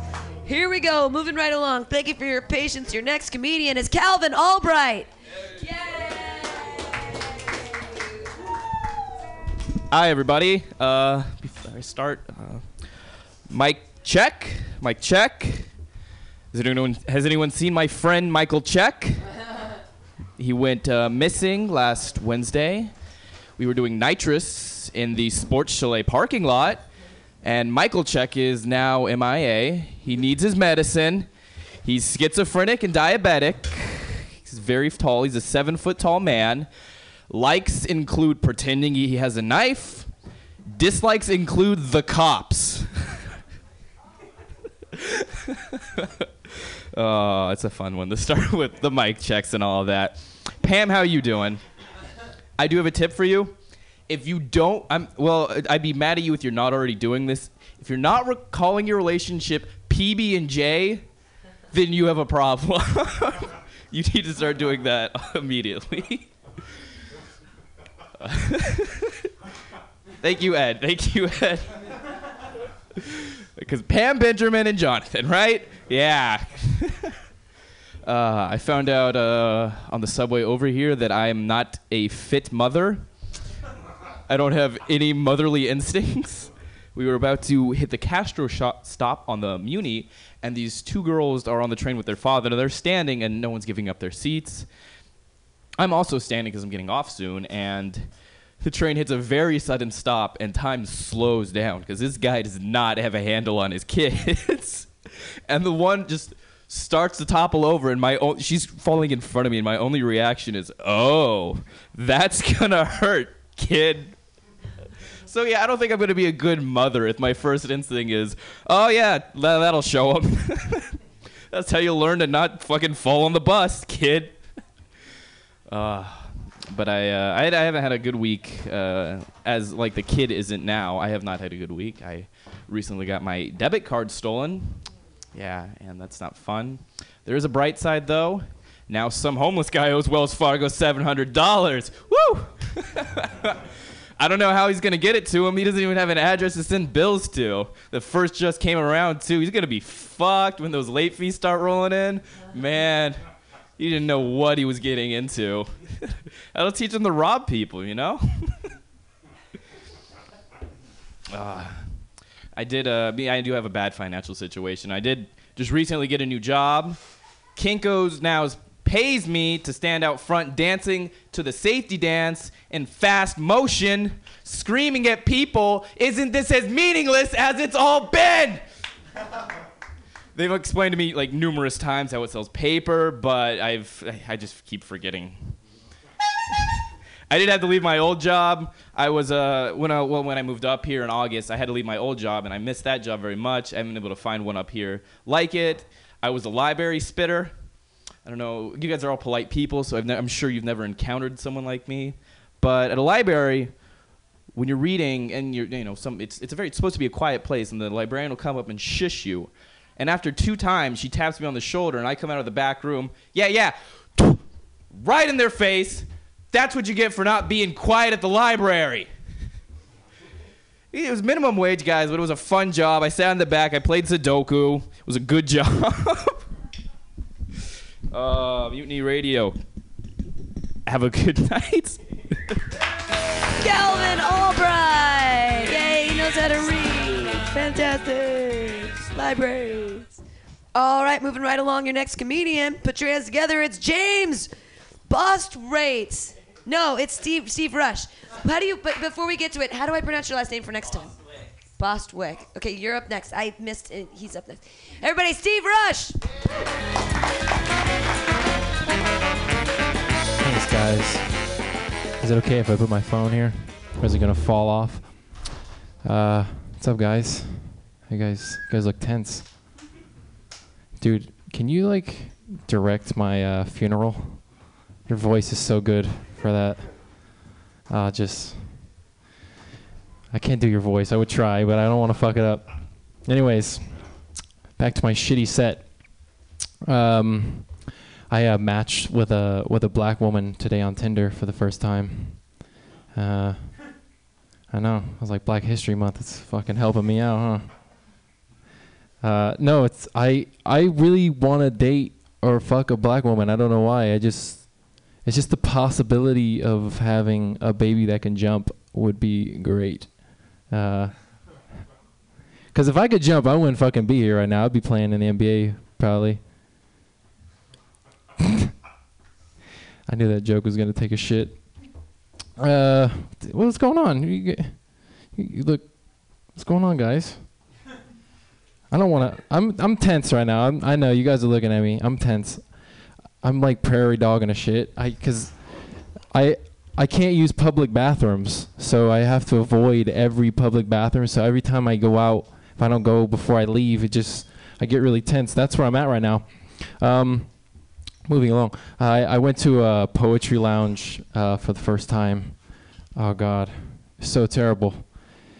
P- poetry lounges. I like midway through, I was thinking of like, how can I kill my like, what can I do to like get out of this? This is so bad. I thought open mics were bad, and then I was like, you know, poetry lounges, you take the cake. They're so like, it's so weird. They actually like support you. I know, it's fucking weird. You guys are like, what is support? Because all the comics are I, support is like uh, where you like people pay attention and they listen to you and they like focus on what you're saying. That happens at poetry lounges. Uh, that doesn't really happen at uh, at open mics. Like they clap and they snap and it's all this lovey-dovey and it's oh it's so great. And the midway through, I was like, man, I just want to go to open mics and do exactly what I'm doing right now and no one laughing. That's exactly what I want to do. And then at the worst part is like they at the end the girl or this girl that went up was so bad. Uh, the end the girl was like, "You were so great. Come back next week." And I was like, "Fucking no! Don't come back ever again. You're so bad." That's what someone should tell me. Uh, what else? Um, oh, I, I I matched with a dog on Tinder, but it's not. It was I know it's not a real dog. I'm not that dumb, but. I guess it was someone like fucking around and I accidentally swiped right on the dog. But the weird thing is like the girl or the person who's running it just keeps sending me woof messages like every fifteen minutes. I'm just like, what the hell? But like, so I'm fucking back. I'm like, all right, fuck this. You're going to play with me. I'm going to play with you. I was like, I'll fuck the shit out of you. And then she just goes, woof, woof, woof. And then I just go, I'll fuck the shit out of you more. And then she, woof, woof, woof. She just keeps doing that and then it never ends. So I just, I didn't unmatch because I was like, this is pretty fucking funny. And, uh, that's all I have to say about fucking dogs. Fake dogs. uh, it's it's kind of cool that uh, I like the silence in here right now. It's kind of cool that uh, white people get eleven months dedicated to us. You know, they're like Native Americans. You guys don't get it. You guys get a day. That's it. We're gonna call it Thanksgiving, even though you didn't give us shit. We fucking stole. Pillage, raped, genocide. We're going to call it Thanksgiving, though, guys. All right, I'm going to end on that. Have a good night. All right. Steve Rush, mass genocide. Yay. Steve Rush, lovely hair. Uh, we're going to move quickly through our next three comedians because that's all we have time for. Your next comedian, hey, put your hands together. It's James Bostwick.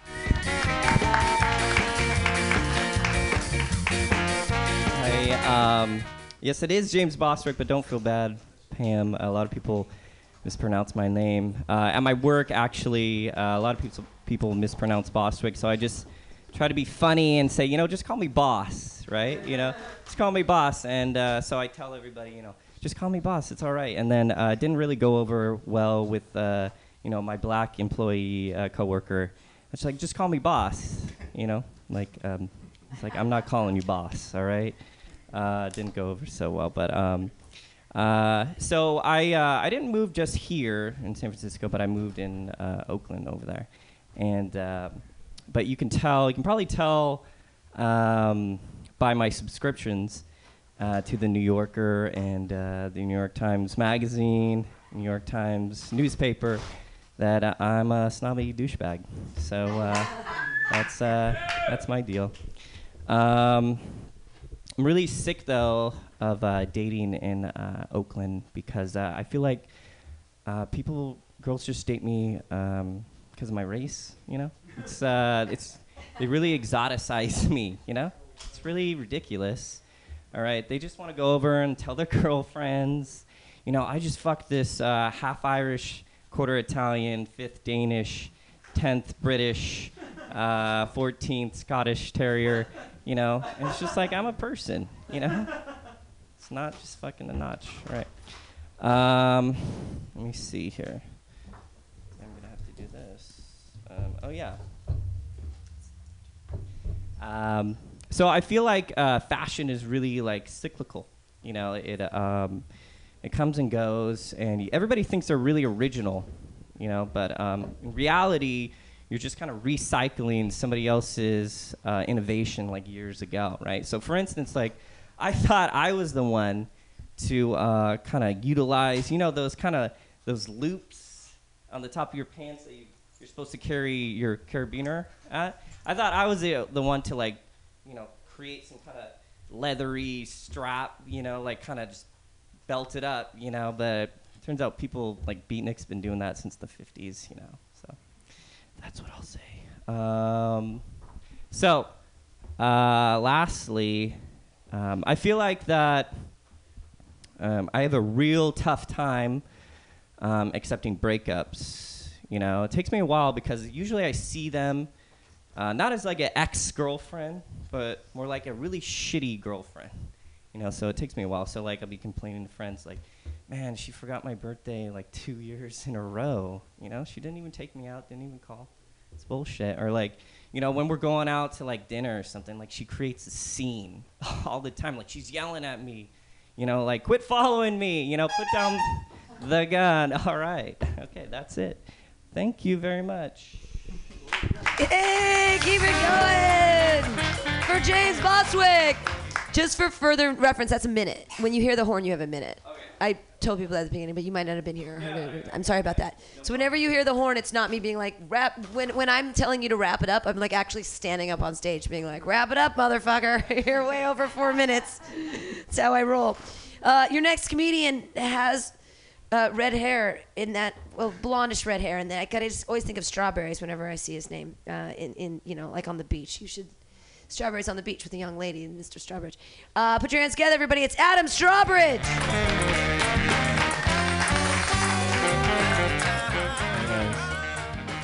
No one's actually ever made fun of my name that way. Strawberries. That's pretty. That's fresh. Um. You guys keeping your New Year's resolutions pretty well? Mine is to try dating myself for once, because I figure I've been having sex with myself since I was thirteen. I owed myself the courtesy. Woo! Um, Jesus. Uh, po- it's it's getting pretty uh, hot in this election cycle, right? It's getting pretty spicy. Um, I feel like in elections there's always like a far left candidate and a far right candidate. But if I had to be a politician, I would be like a far out candidate, you know? Boogie boards for every bro and chicks drink free. You know what I'm saying? So it's my understanding that the president lives in the White House and the vice president lives in the Naval Observatory, but where does the Supreme Court live? It's like a big frat house. Sigma Kappa. Like initiate all the new judges, like make them do a line off the original Constitution. I bet like Clarence Thomas wouldn't want to. And they'd be like, this court finds nine to zero. Pledge Thomas is a total pussy. I don't like saying pussy. I just use it for jokes. Um, it's a gross word. My mom is a Jew from suburban New Jersey. I don't know if you've met any of those kinds of people. Um, it's kind of pe- it's a peculiar brand of person. She's never really faced any actual anti-Semitism, but she likes to. She's like very hawkish about it. So she always is convinced that she is being persecuted. So my mom can, is convinced that the reason she didn't get into Harvard is because sh- there was a Jewish quota, and I tell her. I think it's because you wrote your admissions essay about when you tried acid and walked on the highway barefoot. And she says, no, it's because I wrote about trying acid and walking on the highway barefoot the night of my bat mitzvah. I don't know. I don't agree. My mom is kind of racist, but in this like very, like I said, very suburban, naive, I call it like a nineties brand of racism, which really just ignorance. So like my mom thinks any group of three or more black guys playing music together is reggae. Even if it's like a string quartet. She'd be like, oh, what beautiful reggae. No, Mom, that's Beethoven. Moms, what are you going to do? Can't live with them. I guess people do actually live without them a lot, so. um, ISIS is pretty bad. They're all over social media. Yeah, I'm going to go after ISIS. Um... We don't know how to deal with their social media presence, so I think the my diagnosis would be that we're sending all these like F B I agents and people from like the N S A, but these are like grown adults, like usually like middle-aged men, and I think the most potent users of the internet are middle-aged, middle school girls. You know what I'm saying? When I was in middle school and I was on Facebook for like a week, that's all it took me before I wanted to kill myself. Send these middle school girls after ISIS. You guys aren't feeling this? No. Um, all right. Let's wrap it up. Let's take it home. Almost made it, Pam. Apparently this is a thing Pam doesn't like. Uh, oh, God. All right. You guys been dildo shopping lately? I went lately. It's getting out of control, these dildos, though. Technology. They're investing... They're investing like as much technology in dildos as they are in like submarines, and it's crazy. And they all have the same names too. There's like Vanguard class dildos, Trident class dildos. It's nuts. I wanted to keep the theme consistent, so I named my dildo the U S S Barack Obama. But that's actually mostly just because it's black, well, half black. Um, no, joking aside, it's because after eight years, it's yet to live up to the hype. All right, thanks guys. I'm Alex Roberts. Robert. Bringing a political ass fucking joke in at the end. Yay, just to show us how meaningless all of it is. How are we going to decide this election? By Rochambeau or coin toss? Um, tackling the important issues here on Happy Hour. One last comedian for you guys tonight. Is he in here? There he is. Everybody clap wildly for Adam Perlstein. Hey guys, so um, first off, I'm tired of the uh, the Super Bowl occupation um, of San Francisco. Um, these these foreign entities coming into our city and forcing their culture onto us, telling us what streets we can drive down, where we can park. I think I get where the terrorists like are coming from. Like now, like part of me just wants to like go to Syria and like live as a refugee until the Super Bowl is over on Monday, just to do that. Okay. Um, I'm uh, I'm against uh, stealing music. I think stealing music's a bad thing, but uh, musicians steal music too. It's not just people that listen to music. Musicians steal music too. Like uh, Led Zeppelin got sued for uh, "Stairway to Heaven." Um, Pharrell got sued by Marvin Gaye. Um, Sam Smith got sued by Tom Petty. But yet the Alphabet song hasn't given the "Twinkle Twinkle Little Star" song a fucking dime the whole time. Twinkle Twinkle Little Star. It's the same melody. C C D D E F F. Okay. Um, but how do you even like go to court for that too? Like, just like, do you say to like the judge, it's like your honor, like our song goes boobity beep bop, shoobity boo, and their song goes shoobity beep bop, doobity boop bop, and he's like, let me hear that again. Like, what's going on? Like, how do you even like attest like who stole what um, from who? That makes no sense to me. Um, like now, like politicians, right? Like if they use music um, for a speech or something like that, like if a band doesn't like them, they'll ask them to stop using their music. Like, I remember, like, in two thousand twelve, um, Journey sent John McCain a cease and desist letter for using their music during a speech because they don't like what he believes in, and which is pretty funny to me, where there's, like, we don't like you. You can't use, like, our shit. Like, imagine if you were, like, at the gym, like, on the treadmill, and, like, Eminem just walked up to you and she's like, no, we don't. I don't like the way you talk to your mother. You can't listen to my music on the treadmill. Um, uh, I don't understand uh, petitions. Um, I, I don't... How has a petition ever affected or uh, changed anything? Um, people ask you to sign them all the time. It's just like, here so it seems like the process of a petition. Like you get an issue, you ask everyone to sign it, you hand it in, and they throw it away. That's just seems like what happens. Like it seems like the reaction you get from signing a petition is the same reaction you get like when you make your mom like a macaroni plate in kindergarten and just like give it to her and she's like, oh wow, that's great that you did that. That's It's cool. We're going to take this and we're going to put it right um, here. And we'll just look at that and just be like, you did that. It's pretty cool. You did that. Anyway, you suck, Adam.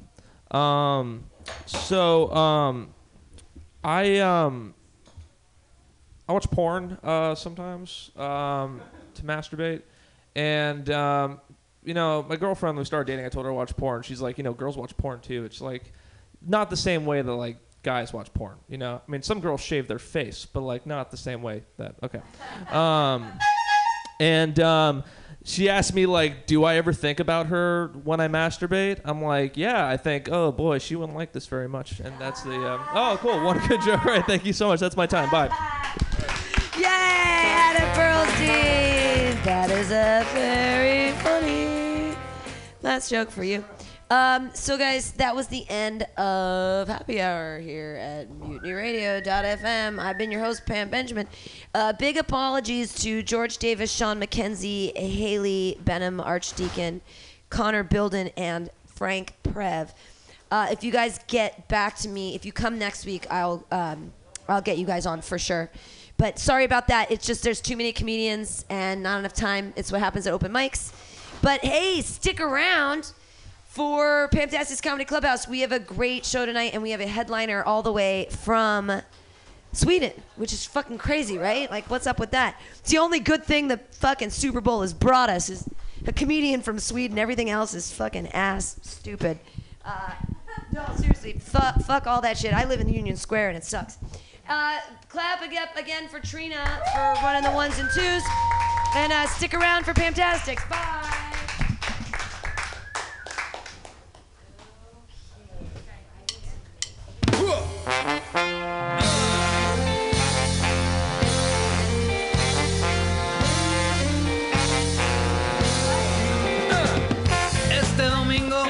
I need to look up who's actually here at my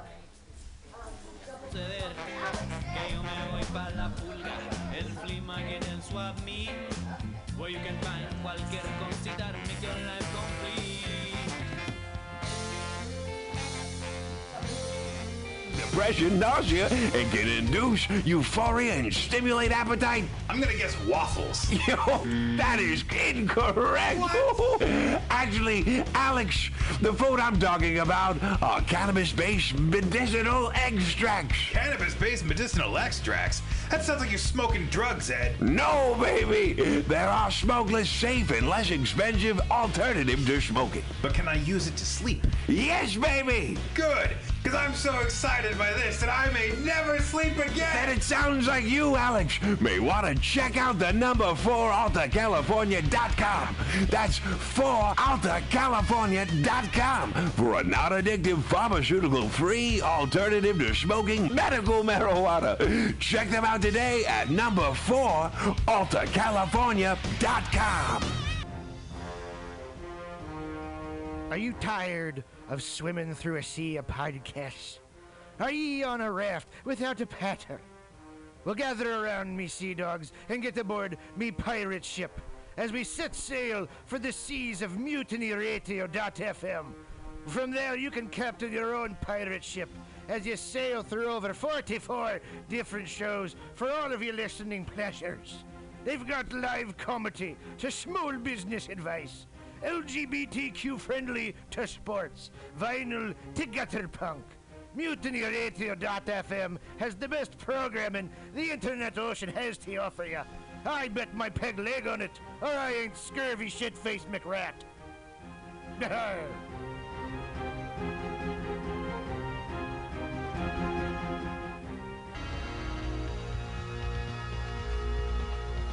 Hey, you. Who, me? Yeah, you. You look like the kind of person who has a sense of humor. Well, uh, is the radio talking to me? No, I'm on an internet podcast. Uh, I'm talking to an internet podcast? Don't be silly. It's a one-way form of communication. But I don't want you to miss out on the Mutiny Radio Comedy Festival twenty sixteen from March second through sixth. And you don't have to. You can buy tickets now on universe dot com with twenty-four national and international visiting comedians and twenty local hosts. You won't want to miss a thing. What if I can't be at every show? Don't worry. All shows will be available for free download at mutiny radio dot f m until the internet falls apart. Oh, podcast God, I can't wait to listen to all these great comedy shows and everything else that's cool at mutiny radio dot f m before the internet falls apart. You too won't want to miss a bit of the Mutiny Radio Comedy Festival from March second through sixth, two thousand sixteen. Buy tickets now. Brought to you by Subliminal S F, P B R, The Eagle S F, Brainwash Cafe, Asiento, and the great people at Alta California Botanicals. Have you heard of Subliminal S F? Visual and auditory mind control, graphic design, physical merchandise, live music promotions. Go! w w w dot subliminal s f dot com. for the most amazing t-shirts you've ever seen, graphic design for every need, and live music promotion at some of the best bars in San Francisco. That's Subliminal S F, visual and auditory mind control. Go to subliminal s f dot com now.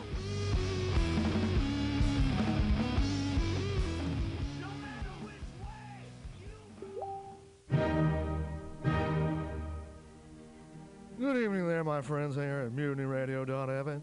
Chester Cashcock here, and giving you my love and regard as well as movies over there.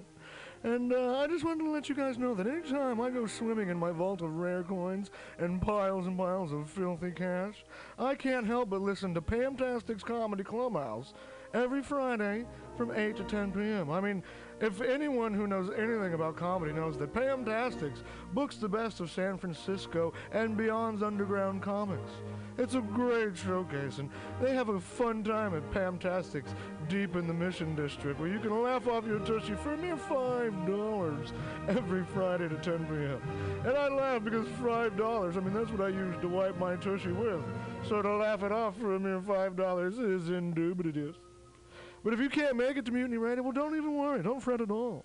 You can simply download the podcast post-show and giggle in the comfort of anywhere, like your Aspen summer home on the mountain ridge with the kayak feeling. So all you got to do is just go to podcastics.p c r collective dot org slash comedy clubhouse, or you can listen live every Friday from eight to ten p m as your host Pam Benjamin brings you the best comedy from San Francisco and beyond the universe. And what's better than the universe? It's a cash cock, honey. Yeah.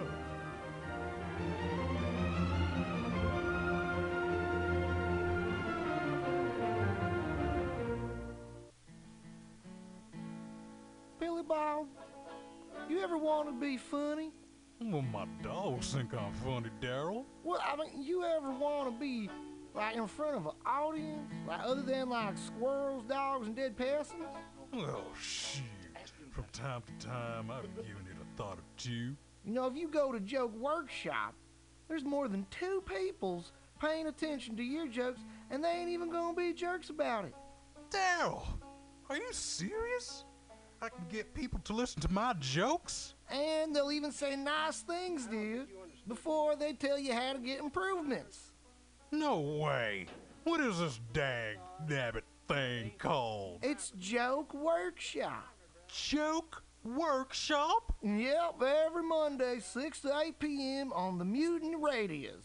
So you're saying I could tell my jokes every Monday from six to eight? That's what I'm saying. It's the Joke Workshop Mondays, six to eight p m at the Mutant Radius. Yahoo!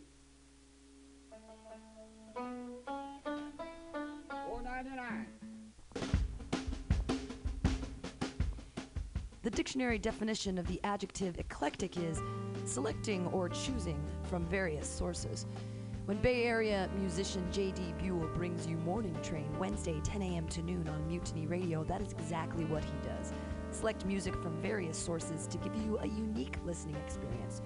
Rock, pop, jazz, bluegrass, gospel, funk, reggae, folk, blues, country and western, electronica, soul, disco, rhythm and blues, punk and post-punk come together with music from around the world, with Buell's passionate and down-to-earth delivery. In an age of personal music delivery systems, J D Buell carries on the values of progressive F M radio, when a listener could actually have a relationship with a programmer, someone who would create an eclectic musical environment wherein both listener and host find fulfillment. The Morning Train with J D Buell, Wednesday, ten to noon on mutiny radio dot f m. Freeform radio for free minds.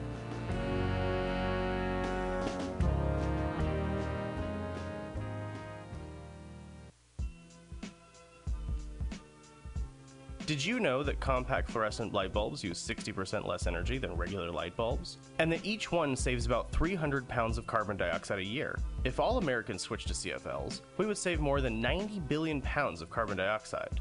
This public service announcement is brought to you by your friends at Mutiny Radio in San Francisco.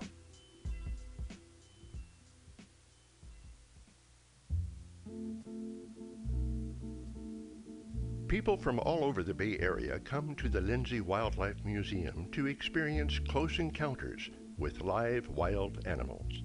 The museum's living collection features more than fifty species of non-releasable native California animals. Visitors can see and learn about wildlife such as eagles, owls, bobcats, coyotes, reptiles, and other fascinating creatures. The museum's world-renowned Wildlife Rehabilitation Hospital treats more than five thousand wild animals each year with the goal of returning them to their native habitat. The Lindsay Wildlife Museum is in Walnut Creek. To learn more, visit wildlife dash museum dot org. This public service announcement is brought to you by your friends at Mutiny Radio in San Francisco.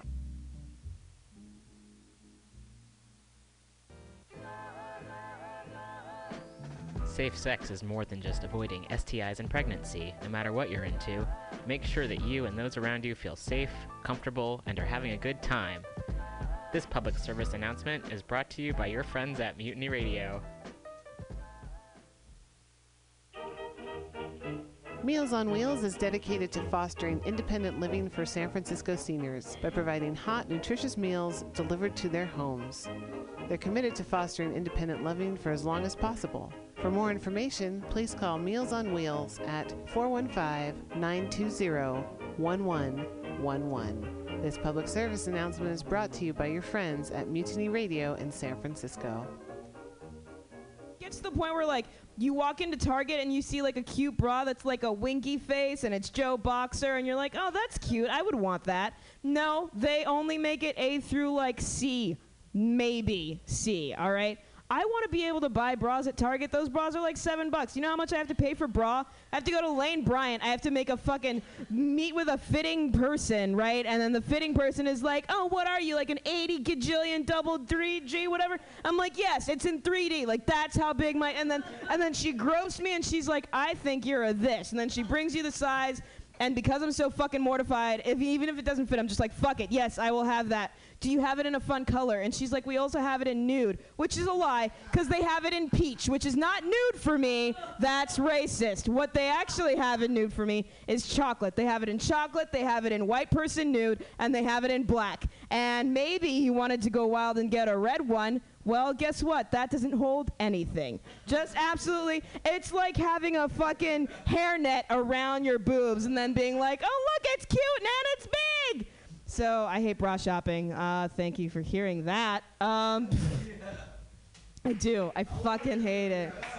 Yeah. Lane Bryant's a terrible place. You know, I, I just, I've never been like an especially thin person, which is fine. Like, I, whatever, man. Like, uh, you know. I don't I don't give enough of a fuck to be like super healthy, but I just feel like mm, I just don't want shopping to be arduous. You know what I mean? Like, I find a pair of jeans I like, I wear it until I get a hole. I'll tell you specifically where. In my crotch, all right? There's a hole that you can get if your thighs are really big and they rub together, and it just erodes these pants. They've been holding up pretty well, but sometimes you just know that it's on the edge and you're like, holy shit, I've had these jeans for two years. I have to find another pair of jeans. This is so awful. Uh, yeah, whatever, man. I have one minute left. Thanks, Pam. Pam, has that ever happened to you with a pair of jeans? I have. Th- well, like, I'll, I'll show you, the, I'll show you where fits on mine. We just bonded. Yeah. So Mauricio sat back there uh, during New Zealand. Sa- I'm sorry, Terry, right? Terry Williams. All right, cool. Not that that's creepy that I remembered it. Um, sorry, I just alarmed myself. Um, maybe I'm Jason Bourne, and I don't know. Like, I just have all these memory skills. Um, Mauricio sat back there and told me about how he wasn't drunk after getting kicked out of five bars. And so now I'm going to make fun of you just a little bit, because I enjoyed sitting next to you, contrary to what you believe. I know you think I hate you. I don't. I just think... You're about to make fun of me. Does that mean I fucking hate you? No. No, that's not what that fucking means. Are you kidding me? If I make fun of people now, I hate them. If you make fun of me, I know it means that you care about me. Thank you, Pam. Jesus. No, it's all right. You could go cry yourself to sleep tonight because you think I hate you. That's fine. I just... I just think it's funny that you call yourself... Okay, here's here's the one thing I wanted to say, because you called yourself the Tupac of comedy. Have you ever seen a photo of Tupac with a hacky sack? Fucking no? You've never seen a picture of Tupac with a hacky sack. That's, no. You made it up. It's all right. But I like your cardigan and I like your style. And Pam, I like you a lot for letting me talk shit for however time this was. You guys have been great. Thank you so much. My name is Dom.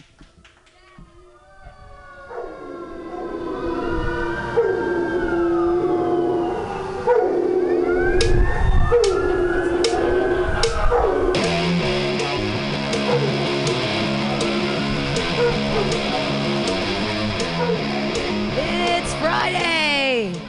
It's Friday night. It's eight o'clock. It's time for Peptastic's Comedy Clubhouse.